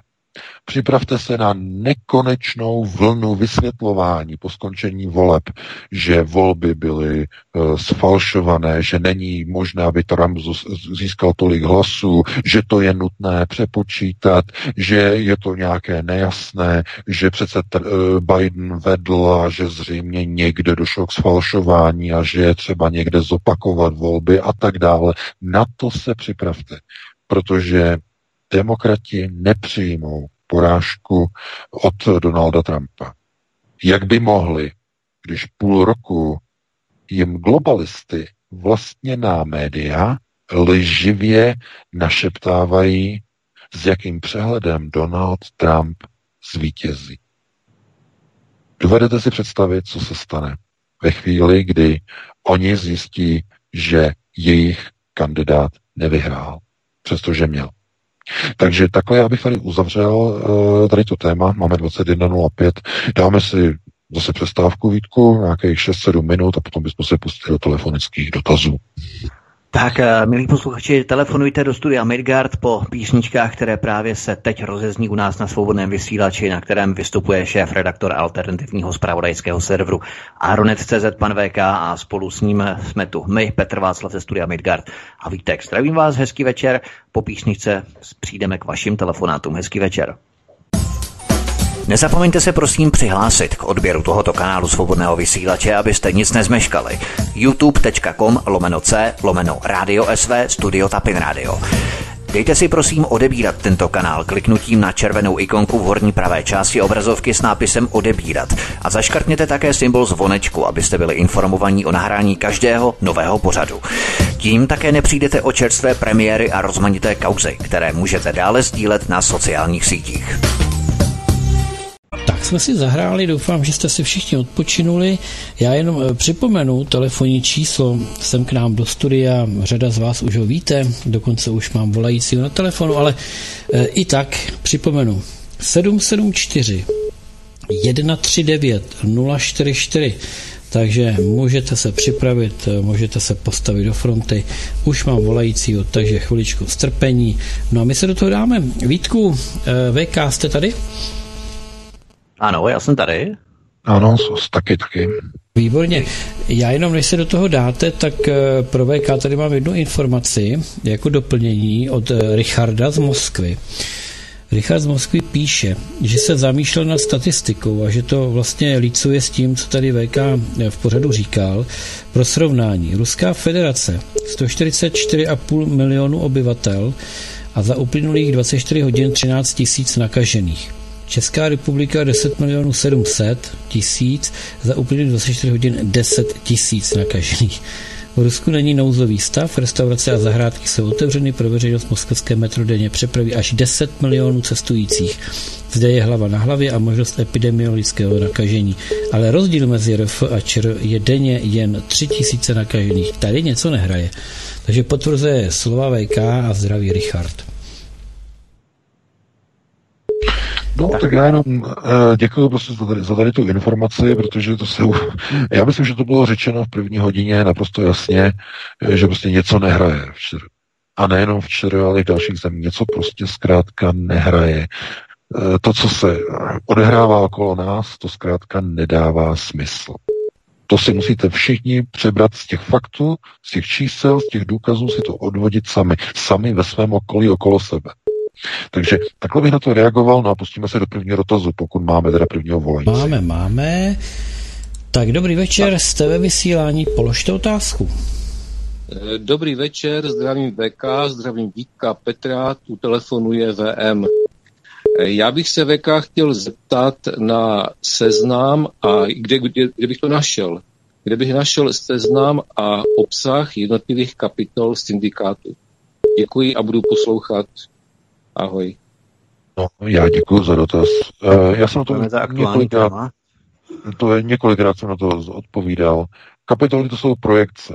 To jsou projekce a o tom vlastně já píšu v té poslední knize. Uh, to znamená, co je to projektor, kde vznikl, uh, jaký má původ a tak dále. To znamená, to je, to je součást vlastně těch knih a to myslím není jako součástí tady toho pořadu. Já jsem na to odpovídal.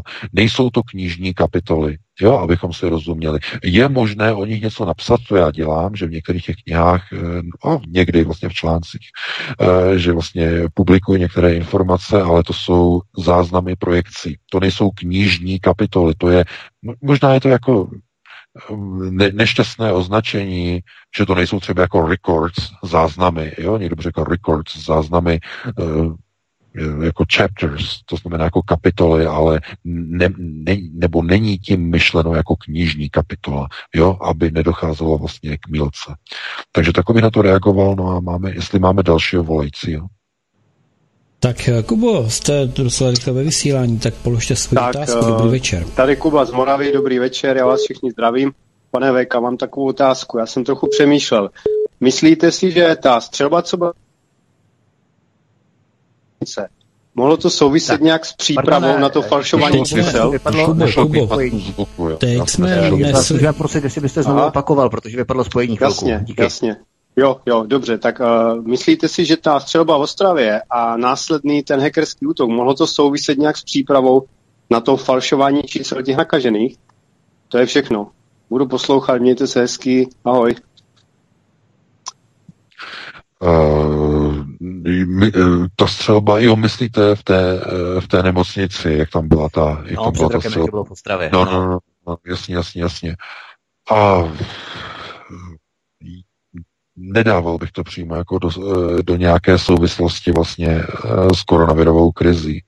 To bych jako vůbec ani jako do toho nedával. Myslím si, že to nemá souvislost. Možná, že se mýlim, ale eh, tam bych neviděl uh, souvislost. Uh, ten koronavirový koncept je totiž pochází úplně od někud z jiného místa, má jiné řízení a co se týče vlastně těch hackerských útoků mm, na ty nemocnice, tak oni tvrdí, že při to jako probíhá někde jako, jako ze zahraničí, jako že probíhají hackerské útoky a de facto jako jako nějak ohrozit prostě systém zdravotnictví. Tam já bych nedával vůbec tu koronavirovou stopu, jako spíš stopu proti ruských operací e, včera.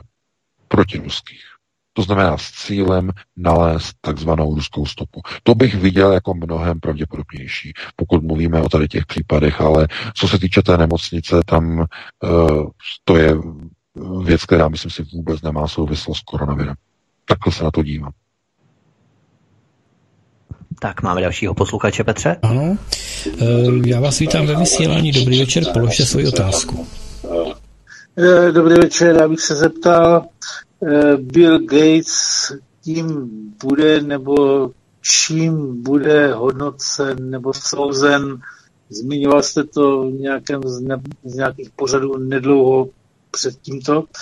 Potom bych se rád zeptal, který z českých politiků má napojení na českou televizi, lze to nějak hodnotit?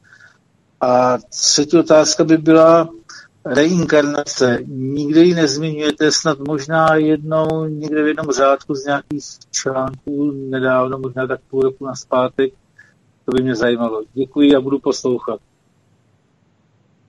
No, já děkuji za dotaz. Uh, tak co se týče, já to vezmu pospátku, doufám, že to se nezapomenu, co se pán ptal. Uh, reinkarnace uh, je věc zase mimo téma prostě našeho pořadu. Já vím, že lidé vlastně volají vlastně v reakcích vlastně na ty knihy, takže jako chtějí prostě na to znát nějaké ty odpovědi. Uh, to jsou velká témata, na která tady opravdu jako není asi vůbec jako prostor. Reinkarnační systémy eh, eh, zase mají hodně společného de facto či, nebo s načítání vlastně těch tlustých knih s pochopením toho, eh, co je, jsou to vlastně hrubohmotné, jemnohmotné a super jemnohmotné vlastně prostory, jakým způsobem fungují energie, jakým způsobem se přenáší lidské vědomí, nebo vlastně jak je definováno lidské vědomí jakožto informace, která je kvantizovaná v prostoru, který prostupuje jak naším trojrozměrným prostorem, tak i takzvaným unitárním prostorem. To je, to se ptáte na otázku, která je na minimálně několik hodin dlouhého vysvětlování, aby vůbec bylo možné pochopit eh, nebo dostat se k pochopení něčeho, co by se dalo nazývat reinkarnací, znamená přenosem vědomí z jednoho biologického nosiče do druhého skrze unitár. To je v podstatě jenom to, čemu se říká, když někdo umře, potom se znovu narodí, tak to je de facto e, fyzikálně toto.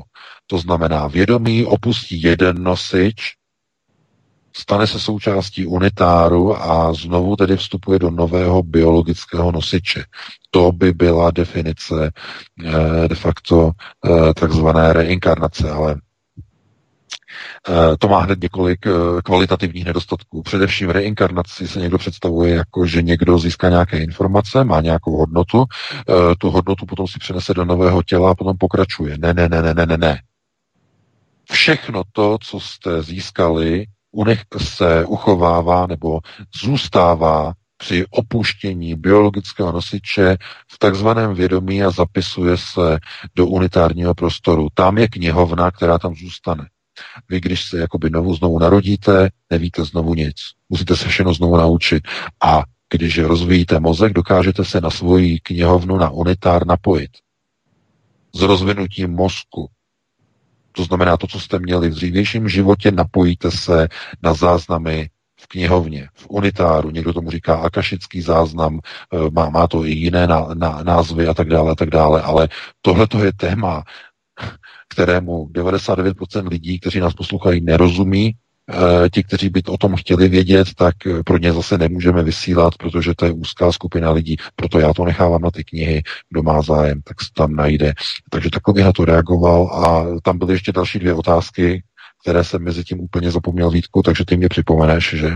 No, to spíš, já bych šel do dalšího posluchače, aby nedlouho nečekal, jo? Prostě to bylo hodně no, otázek. No, no. Já bych jenom prosil možná vždycky jenom o jednu otázku, protože eh, jakkoliv teda je to třeba smutné nebo neveselé, eh, tak aby se dostalo na všechny, tak jenom jednu otázku, prosím. A vyberte si nějakou hlavní otázku, která vás nejvíce zajímá, úplně taková ta hlavní, zásadní, klíčová a, tak, a tu položte. Protože minimálně, když vám na ní budu odpovídat, zabere to několik minut minimálně pět, minimálně sedm. To znamená, kdybychom odpovídali na dvě otázky, nebo já bych odpovídal, zabere to 14 minut. Nemůžeme jednomu volajícímu e, vycházet vstříc tím, že mu dáme prostor 14 minut a dalších 20 čeká na telefonu. Jo, takže se omlouváme. Jenom jednu otázku poprosím. A když 14 minut, abych okousal mikrofon asi tady, tak půjdeme na dalšího posluchače. Eh, dobrý večer, jste ve vysílání, položte otázku. Dobrý večer, posluchač z Prahy. Já mám dva dotazy, ale můžete si vybrat jenom jeden, na který chcete uh, odpovědět. Uh, jak je to s érouškou, která se prý plíživě může dostat do chytrého telefonu, když je na Androidu zapnutá e, automatická aktualizace. A další dotaz, e, jaký má pan VK názor na účast hooligans na plánované demonstraci. E, děkuji, omlouvám se, že byly dva ty dotazy a budu poslouchat. Tak to bude té euroušky, měli jsme tady i Pavla Jelínka z SPD, který také dělá promo té euroušce, tomu bychom se taky mohli věnovat, to je docela zajímavé. To je, to je na tom, že nešmíduje. Já tomu fakt nerozumím, já opravdu nerozumím, proč Tomio Okamura neudělá ve své vlastní politické straně pořádek.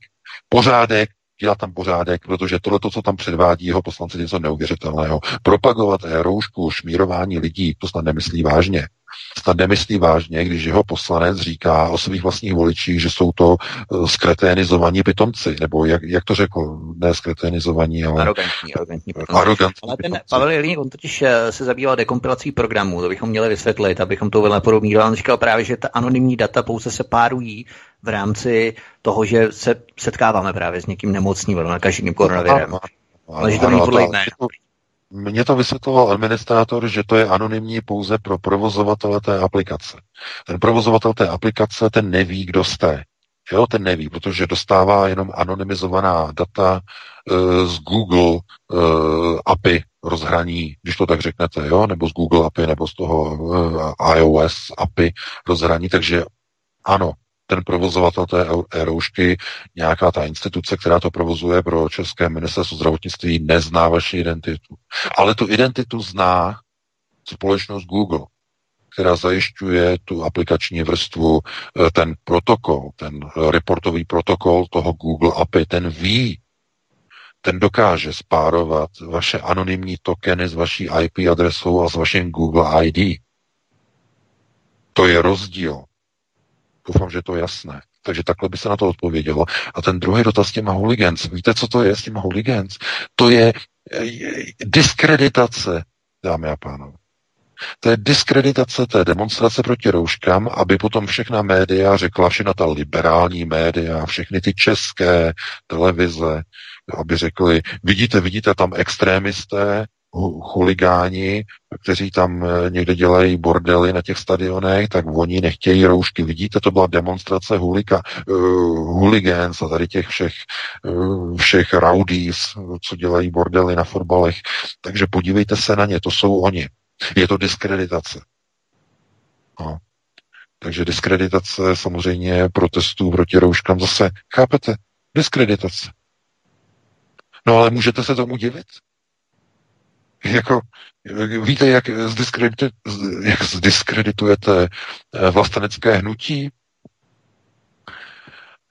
Když vlastním voličům řeknete, že jsou arrogantní pitomci, protože nechtějí dodržovat eh, koronavirová opatření plukovníka Primoly. To je jako prdel na hrnec. Hotovo. Co chcete dělat? Chápete? Potom se nemůžete divit. Potom se nemůžete divit, že někdo diskredituje prostě uh, nějaké lidi, prostě, kteří to mají ještě v hlavě jako v pořádku a nechtějí prostě uh, roušky a nechtějí přidechovat, aby jejich děti přidechovali ve škole CO2 celou tu dobu a potom omdlévali. To nejsou výmysly.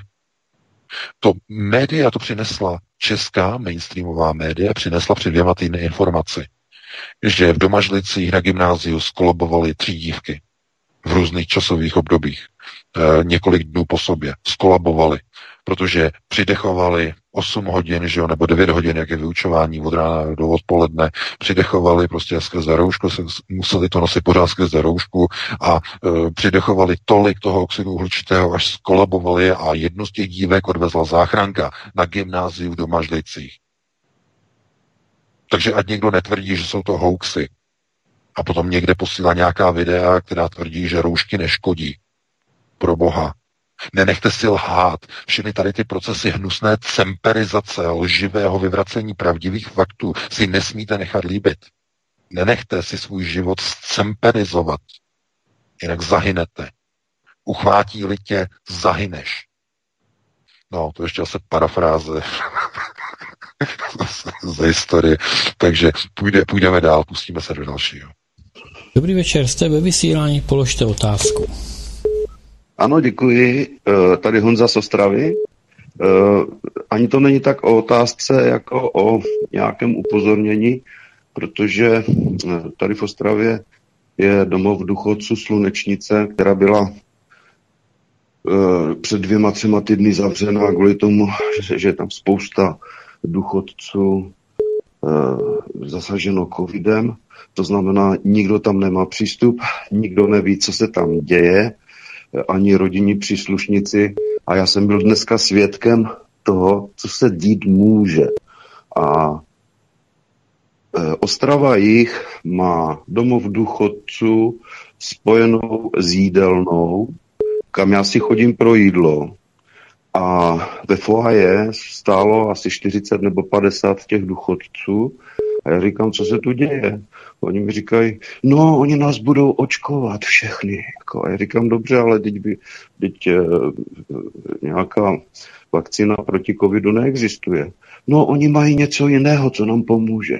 Jo. Takže bych chtěl upozornit všechny, eh, všechny rodinné příslušníky, kteří mají své rodiče v nějakých, v nějakých penzionech v uvozovkách pro, pro důchodce, aby, aby je opečovali, protože uh, fakticky, fakticky uh, jim musí stříkat nějaký koktejl vakcíny, který, který vůbec s covidem nemá nic společného. A fakt, se, fakt jsem dost toho vyděšený. Je to Ostrava jejich pískovna, jídelna pískovna prostě. Hmm, děkujeme. Děkujeme, Honzo. Děkujeme. To je neskutečný. Jako, čím je to dobytkové, mohou dýchat. To je, To, vidí, no, to je to, když jako dáte, a dáte rodiče prostě jako do toho, protože že, do domova důchodců ze dvou možných důvodů, že jo? Buď nemůžete se starat o rodiče, protože pracovně jste někde úplně někde jinde na druhé straně republiky, anebo, nebo ta horší varianta, že? Nechcete. Takže eh, to, musí, to, to musíte okamžitě řešit. To samozřejmě to je, eh, co, co, eh, kdyby takhle, kdyby jim řekli, že to je očkování proti chřipce, jo, proti chřipce, no tak s tím musí samozřejmě dát souhlas, to musí s tím souhlasit, jenže chápete, zase v těch domovech důchodců jsou třeba starší lidé, už třeba jako více starší a jako hodně jako podléhají autoritám, jo, že paní ošetřovatelka domově důchodců řekne, tak a dědo, vy se musíte, nebo babi, vy se musíte očkovat proti uh, steklině, nebo ne steklině, proti, proti chřipce, tady, musíte. No, abyste byli zdraví a teď ty lidi jako řeknou, jdeme všichni, musíte taky. Takhle autoritativně, chápete? Protože starší lidi, no tak koho tam mají? O koho se mají opřít? Nemají tam vlastní eh, děti, že jo, tam tak oni je tam pošlou a ono vám to pomůže, tady vás očkují prostě na něco a abyste, eh, na covid ještě vakcína není, takže vás očkujeme aspoň na něco jiného, aspoň na chřipku, ne? Takhle to myšleno. Zřejmě asi očekávám. Nebo není to tak, doufám tak, že tam by na těch důchodcích testovali experimentální vakcíny pro nějakou americkou farmaceutickou společnost, která má Českou republiku a důchodce za pokusné králíky, doufám, ne? No to se musí sledovat. To se musí zjistit. Co to je? Maria, to je, to je něco neuvěřitelného. Chápete, oni zavřou důchodce, jakože tam je prostě covid, dají tam prostě flag, nebo prostě tohleto vysačku, prostě pozor, uh, mor, nevstupovat. A mezi tím oni vevnitř potom jako je tam na, na to jako naočkujou my, myšlenkově naočkujou, řeknou jim musíte, musíte, musíte se naočkovat, musíte, musíte, musíte, tak dlouho do nich hučí a potom je tam schromáždí ve foaje a jdou je očkovat a teď čím? Chřipkovou vakcínou? Nebo čím? nebo nějakou experimentální covidovou vakcínou, nebo nějakým posilovacím v uvozovkách koktejlem, který z nich udělá 20-leté šviháky, nebo já nevím. To, to je, pokud bych, pokud jako bych byl já na místě tam ně, někoho, kdo tam má prostě rodiče, tak tam hned jedu. Hned zjišťuju. A oni řeknou, my vás tam nemůžeme pustit do karantény. Já říkám, vy mě tam pustíte, já jsem rodinný příslušník. Jako rodinovému příslušníkovi mě nesmíte zakázat návštěvu, nesmíte. Na to jsou lidská práva. Takže buď mě pustíte za mojím rodičem, anebo prostě e, tady prostě bude bugr. My tady přijdeme ve více lidech a my prostě se tam dostaneme. Vám nemůžou zakázat přístup k rodinnému příslušníkovi. Nemůžou. Nemůžou. Na to není žádný zákon. Nemůžou. Kdybyste byl cizí člověk, tak jo. Samozřejmě cizího člověka řekne, nepřijmou, že jo, to nemůžou vlastně cizího, ale rodinného příslušníka musí pustit. E, jediná výjimka by byla, že byste byl jako důchodce v tak špatném zdravotním stavu a byl byste na tom tak špatně, že by e, jste nemohl ani komunikovat, no tak potom asi byste nemohl navštívit uh, takového člověka, ale jinak jako prostě ne. Takže pustíme dalšího, jsou to jsou neuvěřitelné informace, takže ale pustíme dalšího volajícího do vysílání, jestli máme na telefon. Dobrý večer, jste ve vysílání, položte otázku.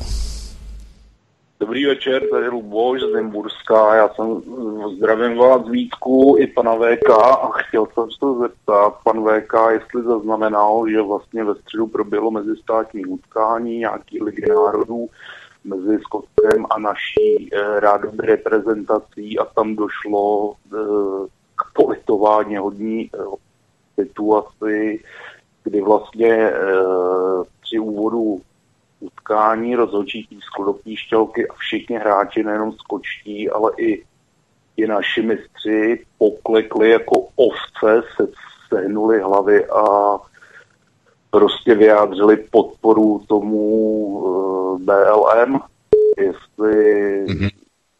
jestli prostě kdyby pan VK dokázal odpovědět na to, co to mělo znamenat. Ještě bych chtěl poznamenat, že to je-li to bosák ještě silně to ve smyslu, že tak to začínají vlastně jakoby, tak to začínají, nebo tohle to je tradiční úvod utkání jakýchkoliv prostě zápasů, což si nemyslím. Jestli by tam VK no, to no, já, já jsem to zaregistroval, já vám děkuji za dotaz. No, já jsem to zaregistroval, to, to, to samozřejmě, je to, je to samozřejmě skandální. E, tohle to samozřejmě má na starosti Fatcher, že jo, tam byl skandál, teď tam zasahovala policie, zatkla pana Berbra, že jo, skandál, uplácení nějaké, nebo nějaké, jo, ne uplácení, ovlivňování zápasu na fotbalové asociaci ČR, ne? Jste zaregistrovali e, ten skandál. No, takže no to slučilo. No. E, chápete, jak nahoře, tak dole.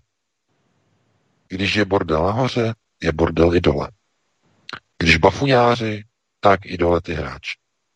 E, oni tam prostě hráli, oni tam poklekli, ne, nepokleká se. Před žádnými černochy, žádnými Black Lives Matter, před nikým se nepoklekává. Poklekává se pouze před Bohem. Před nikým jiným člověk nepoklekává. A galant, že jo, galantní muž, tak poklekne před svůj nastávající, navlékne prstýnek. Jednou v životě poklekne.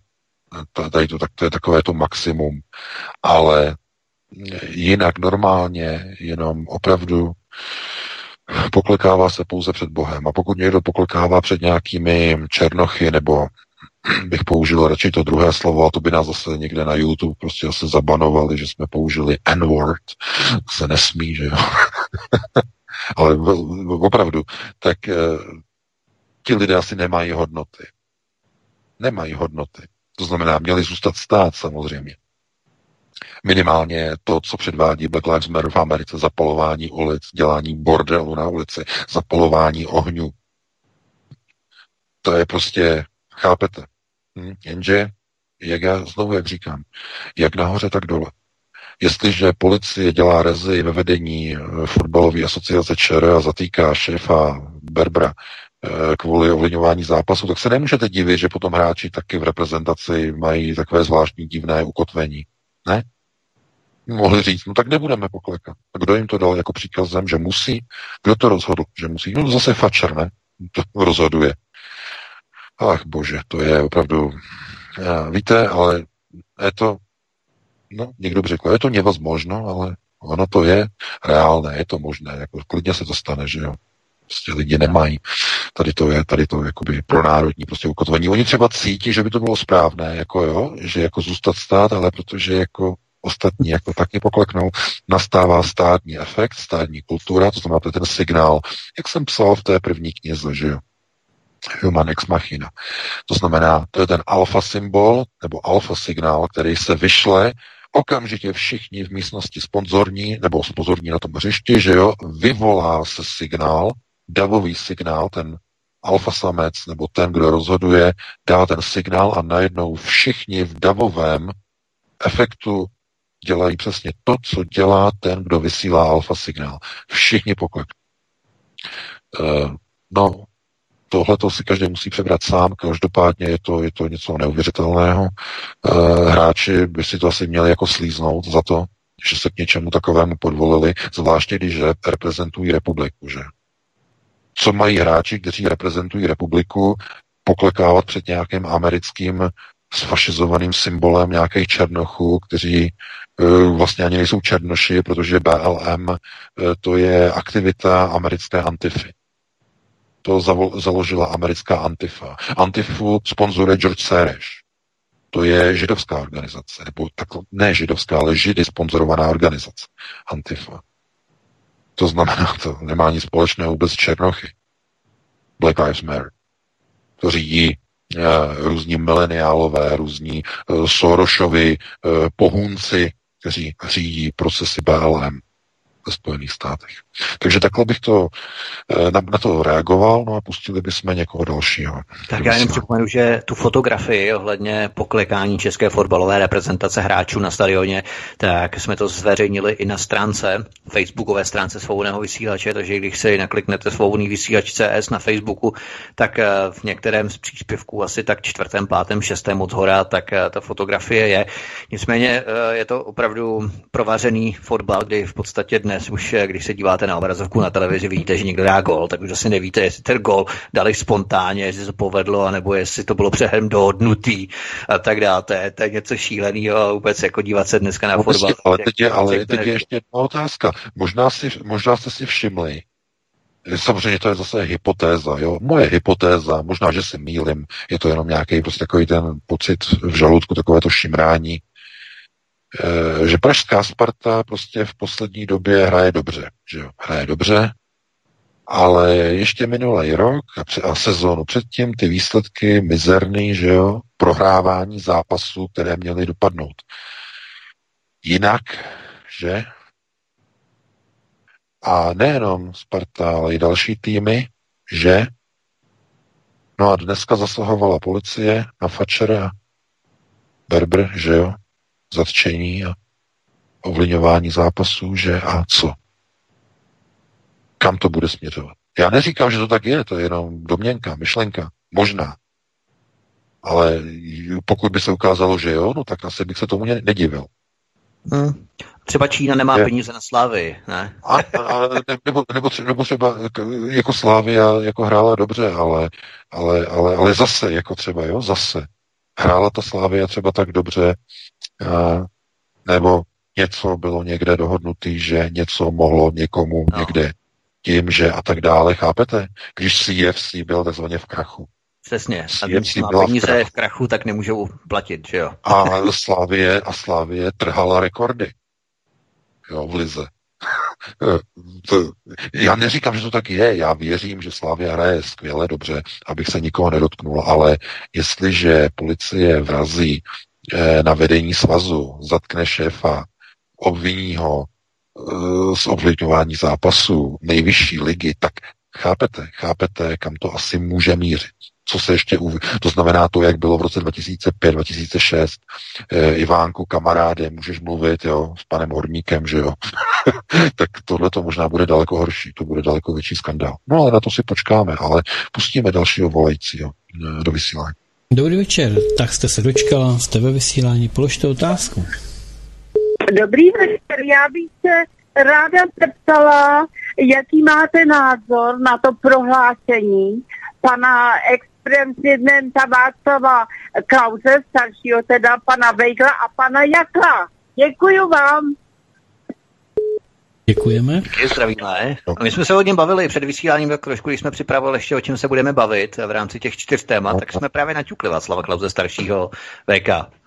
No samozřejmě, oni měli nějaké teď eh, vyhlášení ohledně vlastně eh, těch koronavirových opatření. Já jsem to tak přesně úplně nesledoval, to, to prohlášení jejich, ale co na to říkám?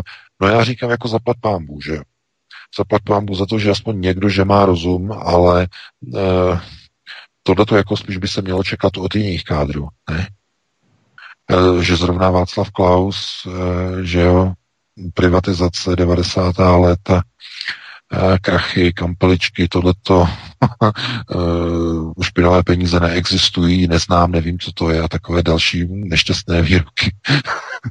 tak jistě víme, že samozřejmě, že samozřejmě harvardské fondy a další že zrovna Václav Klaus jako dnes uh, bude hájit takovou tu národní notu, pro mě to jako velký jako překvapení. Já bych to očekával od jiných kádrů, uh, minimálně od té jediné vlastenecké strany, ovšem ta nazývá své voliče a tady ty lidi na alternativě uh, arrogantními pitomci, no tak to je potom, jak se říká, no dobro došli. Ale já doporučuji sledovat samozřejmě. Doporučuji sledovat jednotlivé ty výroky i Václava Klauze staršího a lidí okolo něho. Je to možná taková přípravka na první signální zkusit to možná při volbě prezidenta v roce 2023 zkusit ještě jednou Václav Klaus starší samozřejmě, že to zatím není jako oficiálně oznámený. Václav Klaus bude ještě asi přemýšlet, jestli to oznámí nebo takhle, ale já myslím, že on by měl jako velký šance. Jo? Velký šance, protože už je možný úplně všechno. To je, chápete, by byl po třetí prezident. Jakože mohl by být ještě, jo, po třetí, po čtvrtý, protože tam je vlastně ta, ta mezera jedna. Minimálně jedna mezera musí být, aby mohl jako znovu kandidovat. Jedno volební období musí vypustit, že měl dvě za sebou už. E, takže je to možná nějaká příprava, přípravka a je to, doufám teda myšleno jako vážně, opravdu, že by to bylo vážně myšleno. Samozřejmě, že i politicky je to asi nějak vykalkulované, že to asi přijme příznivě velká řada voličů. Každopádně já bych teď radši se vlastně díval na to, eh, na těch 10% eh, těch, eh, řekněme, lidí, nebo ne lidí, ale 10% voličských hlasů, které momentálně jsou zastoupeny v parlamentu tou stranou, protože to, co tam probíhá, jak se chovají vlastním voličům, to je, to je něco neuvěřitelného. Někteří ty poslanci, to je, to je opravdu jako síla. Já říkám, eh, v této chvíli se jako láme chleba. To znamená, někdo podporuje érušku, někdo nazývá arrogantními pitomci drtivou většinu vlastních voličů kvůli tomu, že ti lidé si dovolili odmítat opatření pana plukovníka, to je, myslím si, jenom ukázka toho, že dojde k situaci, že v tom roce 2023 eh, může to nastat až tak daleko, nebo dojít do té fáze, že spousta lidí eh, přejde od volení samuraje eh, k volení Václava Klauze, staršího. Dovedu si to představit. Takže samozřejmě, že uvidíme nějaké ty procesy, nějaké ty výsledky, ale jakmile je tam pan Weigl, jakmile je tam Václav Klaus a lidé okolo uh, institutu Václava Klauze, je zatím něco mnohem víc, než jenom nějaké nezávazné politické prohlášení. Tohle to spíš je příprava politických pozic pro rok 2023, podle mého názoru. Takže to je můj názor a já dám prostor teď někomu dalšímu, koho máme 21.48, takže ještě stihneme pár Což by bylo ale hrozné na druhou stranu, protože to vykresluje tu situaci, kdy nemáme kádry, mladí, kteří ano, by převzali tu ano. štafetu. Jo, to je, to je to šílený. To je pořád ty sami se motají. Je to kvůli tomu, že nejsou kádry a když nejsou kádři, tak dochází, dochází prostě k čemu? Dochází k tomu, že se recyklují ti kádři. Zachraňují no co... ti samý, no. Ano, a co vidíme třeba u SPD? E, ta SPD vyrábí nějaké nové skvělé kádry? Ne. Recykluje staré kádry z ČSSD, staré kádry z ODS, staré kádry z TOP 09, na kandidátkách, všude, furt pryč 20. To je Přesně, to není problém jenom SPD, tohle to probíhá v většině stran, recyklace politiků. Teď víte, k čemu teď došlo? Dneska přišla nová zpráva, že prý se znovu bude obnovovat občanská demokratická aliance. Strana zanikla v 90. letech, že se bude recyklovat. To je proces čeho? No recyklace starých kádrů. Recyklace. Protože nejsou noví kádři, tak se recyklují staří kádři. Nejsou nové mažoretky, tak se tam dají ty staré, o těch důchodových berlích se tam dají. Budou tam tancovat, budou se pěkně usmívat. Dá se na tom milion tun make-upu, aby to trošku tak nějak vypadalo. Dá se tomu nový kabátek. Ale ty kádři zůstanou stejní. Tohle to přesně jako probíhá úplně všude. A já tomu jako opravdu, eh, to, že nejsou kádři, to rčení, to není jenom rčení, to je konstatování. To opravdu tak funguje. Nejsou. A jak by mohly být? Když není záhodno vychovávat kádry. A proč není záhodno vychovávat kádry? Proč už není potřeba vychovávat kádry? No, protože už to není třeba, protože když se bourá tak k bourání národních států s cílem vytvoření nového světového řádu, není záhodno mít moc inteligentní lidi, rovná se kádry.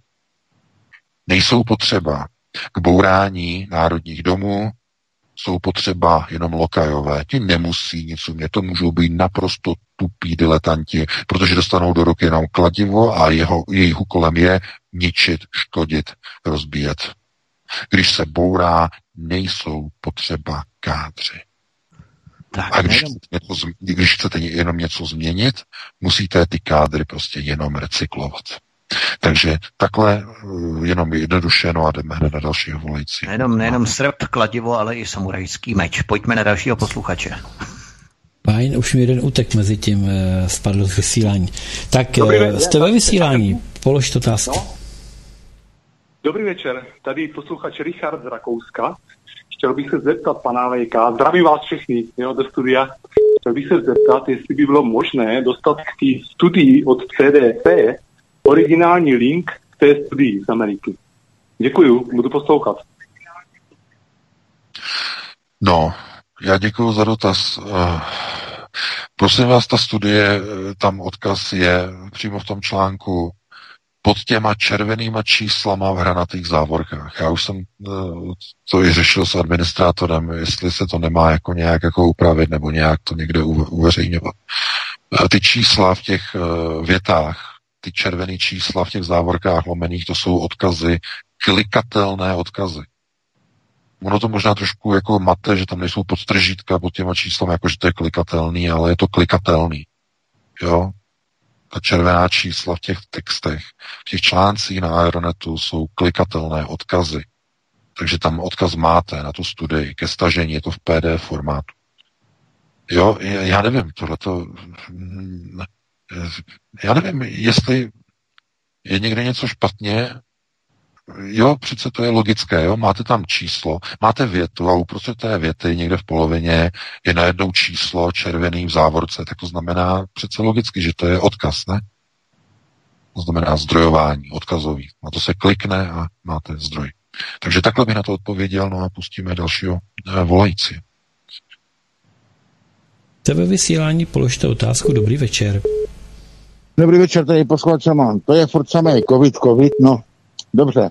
Pro chujnou soudku. Zajímá mě, co je s Koněvem. Tam se říkalo, že bude zpátky a nějak se to zadrhlo. Kde se to, kde se to zadrhlo? Já nechci slyšet, že je strčený někde ve stole zázaný sámok. To je mě jasný. Ale, prosím? Ale mě zajímá, jestli tam teda bude nebo nebude. Tam byla nějaká od pana VK garance, že se něco ví, že to tam rádi dají. Budu poslouchat, děkuji za odpověď. Naschle. Díky. No, já dě- děkuju, ale pozor, pozor, pozor, tady asi je nějaký jako informační šum, já jsem nikde žádnou garanci nedával, že se někde něco prostě bude vracet. To je, to nevím, to je pro mě nějaká novinka, to nevím, nedovedu si představit, že v současné době by se tam ten pomník vrátil. To si nedovedu představit. Bylo by to možné, pozor, bylo by to možné, pokud by nějakým způsobem, kterým, eh, jako já si teď ani nedovedu představit, jakým konkrétně v dnešní době by to bylo jako schudné udělat, ale Rusko by třeba podmínilo uh, navrácení, já nevím, eh, sochy uh, Koněva za něco, co by bylo velmi důležité pro Českou republiku. To znamená, například by v Rusku byl zadržen nějaký špech, nějaký špion český a výměnou by bylo dohodnuto, že bude navrácen, když se vrátí socha Koněva na místo. To znamená nějakým prostě takovýmhle prostě procesem. Ale e, v současné době jako nějak jinak nějakým způsobem vracet sochu, to je vyloučené, protože Praha není pod kontrolou Moskvy momentálně ani ze 3%. Moskva nekontroluje procesy ve střední Evropě, už, už, už dlouho ne. Celá Praha je kontrolována americkými elitami. Zdůraznuju americkými. Pokud mluvíte o Bruselu, Brusel je až dlouho, dlouho, dlouho vzadu, vzadu, vzadu. Procesy Prahy nad Mahrálem řídí Amerika. A pozor, aby jsme byli úplně přesní, američtí, řekněme, šéfové a všichni vlastně, kteří rozhodují, no tak ti jsou zase ovládaní někým nějakými zájmy, že jo? Jakými zájmy? No samozřejmě Izrael. To znamená, zanitky v Praze tahají američtí a izraelští partneři. Takhle. Oni dva. Nebo tyto dvě, tyto dvě části. Přičemž ti američani pracují v zájmu Izraele. Nikoliv, že by Izrael pracoval pro američany. To by ani náhodou, ne, to by ani nebylo dovoleno. Američané pomáhají budovat velký Izrael. jejich politici, kteří působí v Praze, a zase jiní politici a řekněme jiné tlaky e, Izraele, že kádru Halacha, Čepička, Jarmolka, tu si nechám e, v Praze.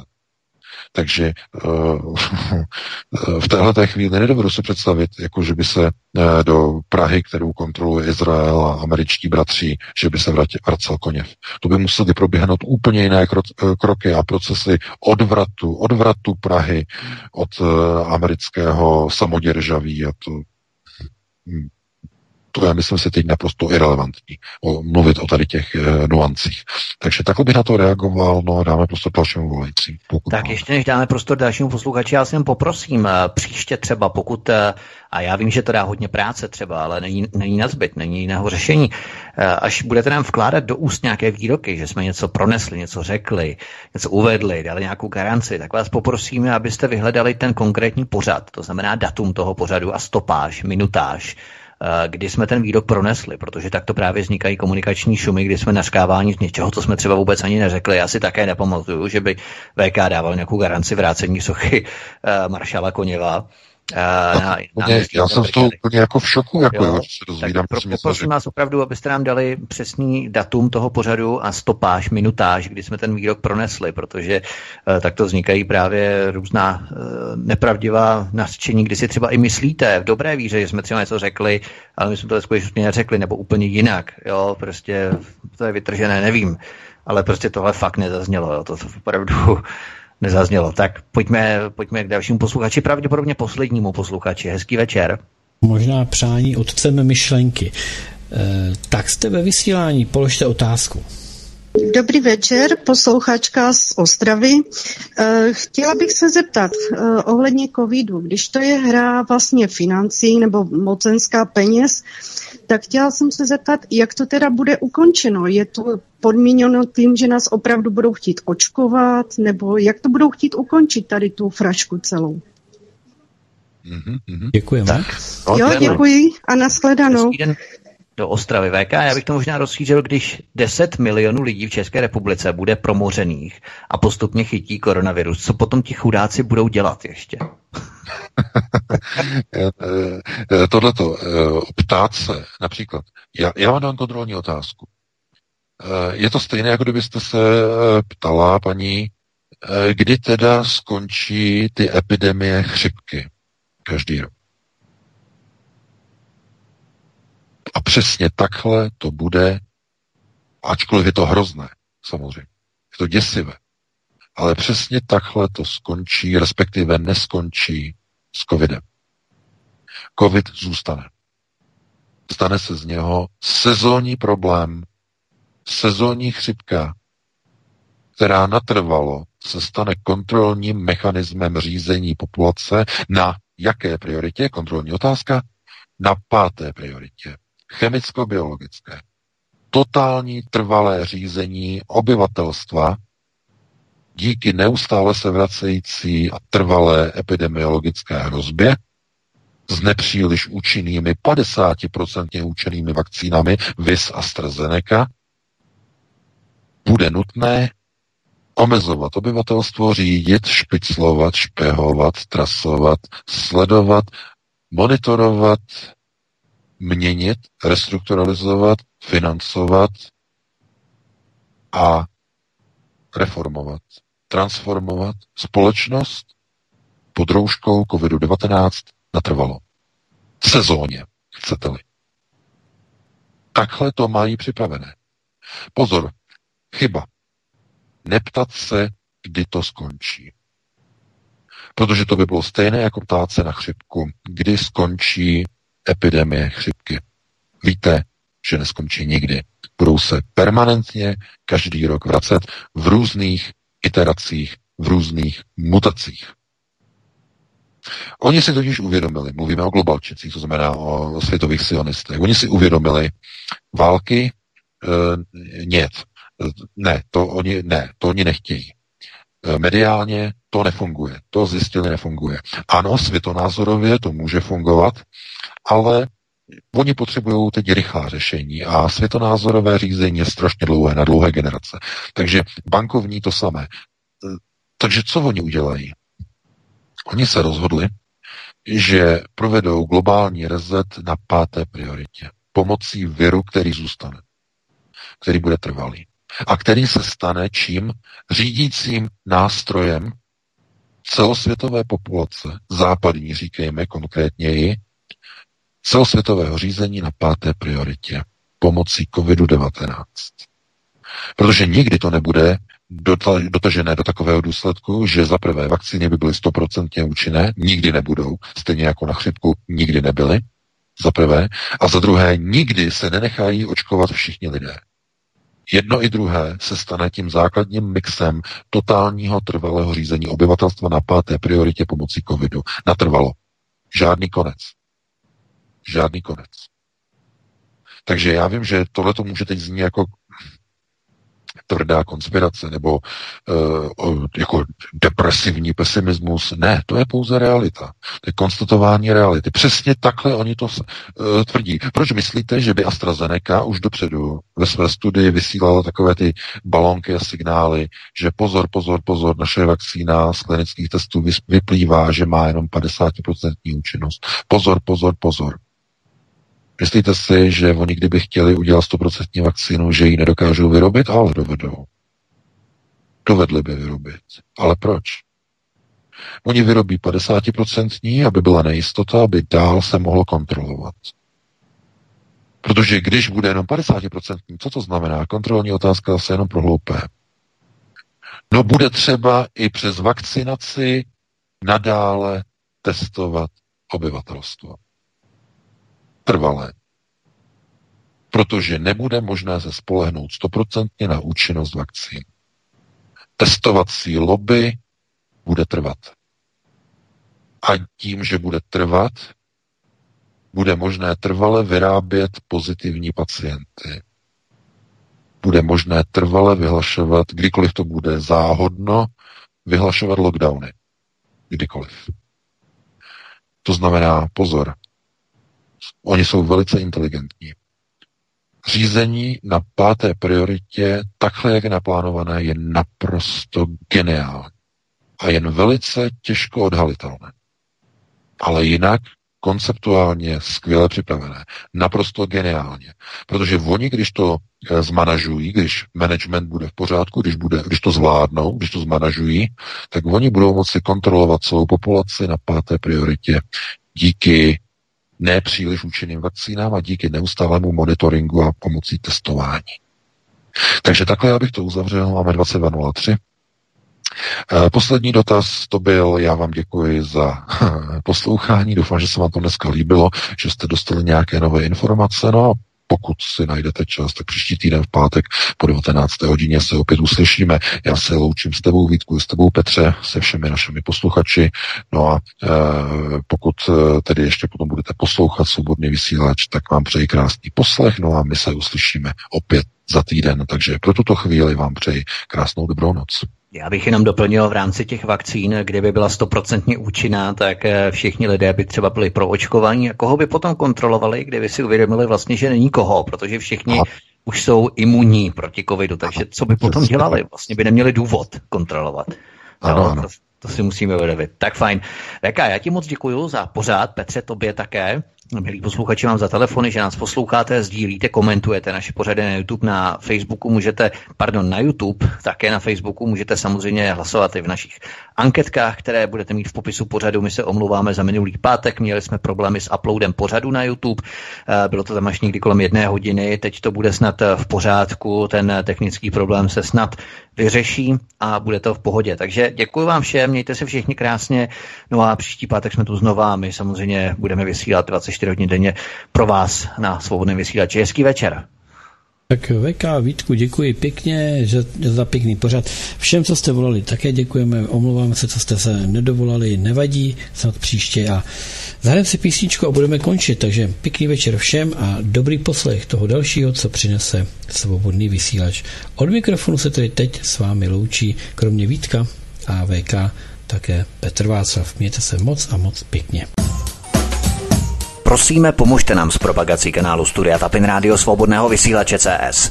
Pokud se vám tento nebo jiné pořady na tomto kanále líbí, klikněte na vaší obrazovce na tlačítko s nápisem Sdílet a vyberte sociální síť, na kterou pořád sdílíte.